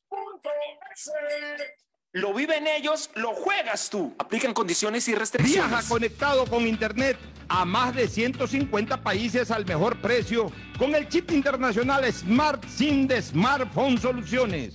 Estamos 24 horas en los aeropuertos de Guayaquil y Quito, pasando migración junto al Duty Free. También en Plaza Quil, local 55, en San Borondón, en la avenida principal de Entre Ríos. Lo importante es que cuando viajes estés conectado, sin esperar conectarte un Wi-Fi. Conéctate directamente con tu chip al teléfono celular que quieras llamar a través del WhatsApp o de manera directa. No lo olvides, Smart SIM de Smartphone Soluciones te espera en el aeropuerto con atención 24 horas. En Banco Guayaquil tenemos una nueva app y la hicimos pensando más como Nela. Mis amigos me dicen Nela. Y solo me dicen Marianela cuando están bravos. Mi mamá, Marianela. A mí me gusta que me digan Nela. Ahora tu app te dice como quieres. Nueva app Banco Guayaquil. Una app más como Nela. Una app más como tú. Descárgala, actualízala, pruébala. Banco Guayaquil. Primero tú. Hay sonidos es mejor nunca tener que escuchar. Porque cada motor es diferente. Desde hace 104 años, lubricantes Cool mantiene la más alta tecnología y calidad en línea de aceites para motores a diésel y gasolina. Está hecho con una fórmula especial para dar excelente protección a todo tipo de motores, evitando el desgaste prematuro de pistones, anillos y árbol de levas, ayudando a mantener limpio el motor y libre de depósitos que se forman por las altas o bajas temperaturas. Dele a su motor lo que se merece. Lubricantes Good, la más alta tecnología en lubricación. 104 años preservando la vida de su motor. Lubricantes Good. Good es más lubricante.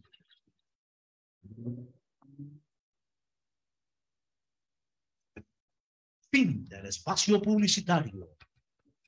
Bueno, entramos ya a la última, ul- ultimísima parte del programa, última. porque la verdad solamente vamos a alcanzar a dar eh, resultados. ya, antes- Mañana con Agustín Guevara sí vamos a detallar y con Fernando eso- Flores todo lo que es la jornada futbolística. Pero, eh, no, Tadeo mañana va a estar no, a su familia. Pero no va a escuchar igual. No, eso sí. Pero, pero bueno, dígame nomás los resultados. ya, lo único y que eso, el 25 de agosto se va a lanzar la nueva camiseta de la tricolor para el Mundial de Ah, Qatar. qué buena noticia. Hace poco se hizo el anuncio y los resultados al momento son los siguientes. Inició la jornada con la victoria, el empate, perdón, 1-1 Muchurrón Orense, significó la salida de Andrés García, ya está el Pechón León, que prepara el partido con Vamos, Barcelona. vamos rápido. resultados. Independiente Gualaceo 2-0, Independiente, 9 de octubre perdió 2-1 con Aucas, Barcelona perdiendo. 0-0 con Católica, Cumbayá 1-0 con Macará, Técnico Universitario 3-1, Guayaquil City 2-0, Emelec Liga de Quito y hoy Liga 19 de Quito, horas. Liga de Quito Emelec, se corrijo, Deportivo Cuenca, Delfín 19 horas se cierra la fecha. Ningún guayaquileño pelea. pudo ganar. no solo Un punto de 12. El empate de ese magro es del Barcelona. Un solo punto de 12. Bueno, mañana vamos a desarrollar el empate del Barcelona y la lamentable derrota del Emelec. Y de una vez también vamos a hablar sobre el 9 Guayaquil City y en general a ver a, a qué lugar sube el Cuenca si es que gana hoy, si es que lo hace. Y a- y, a la- y al protagónico eh, espacio de liderazgo que tiene hoy el fútbol capitalino con cuatro de sus, equipos, de sus cinco equipos. Los protagónicos que son Liga, Aucas, Independiente y Católica. Cualquiera de los cuatro podría ganarle. y un el breve, y un de breve selección. comentario de la situación del Manchester United, que es lamentable. Penosa, que Mañana, no vaya mañana lo vamos a hacer. Nos vamos a una última recomendación y luego al cierre. Auspician este programa.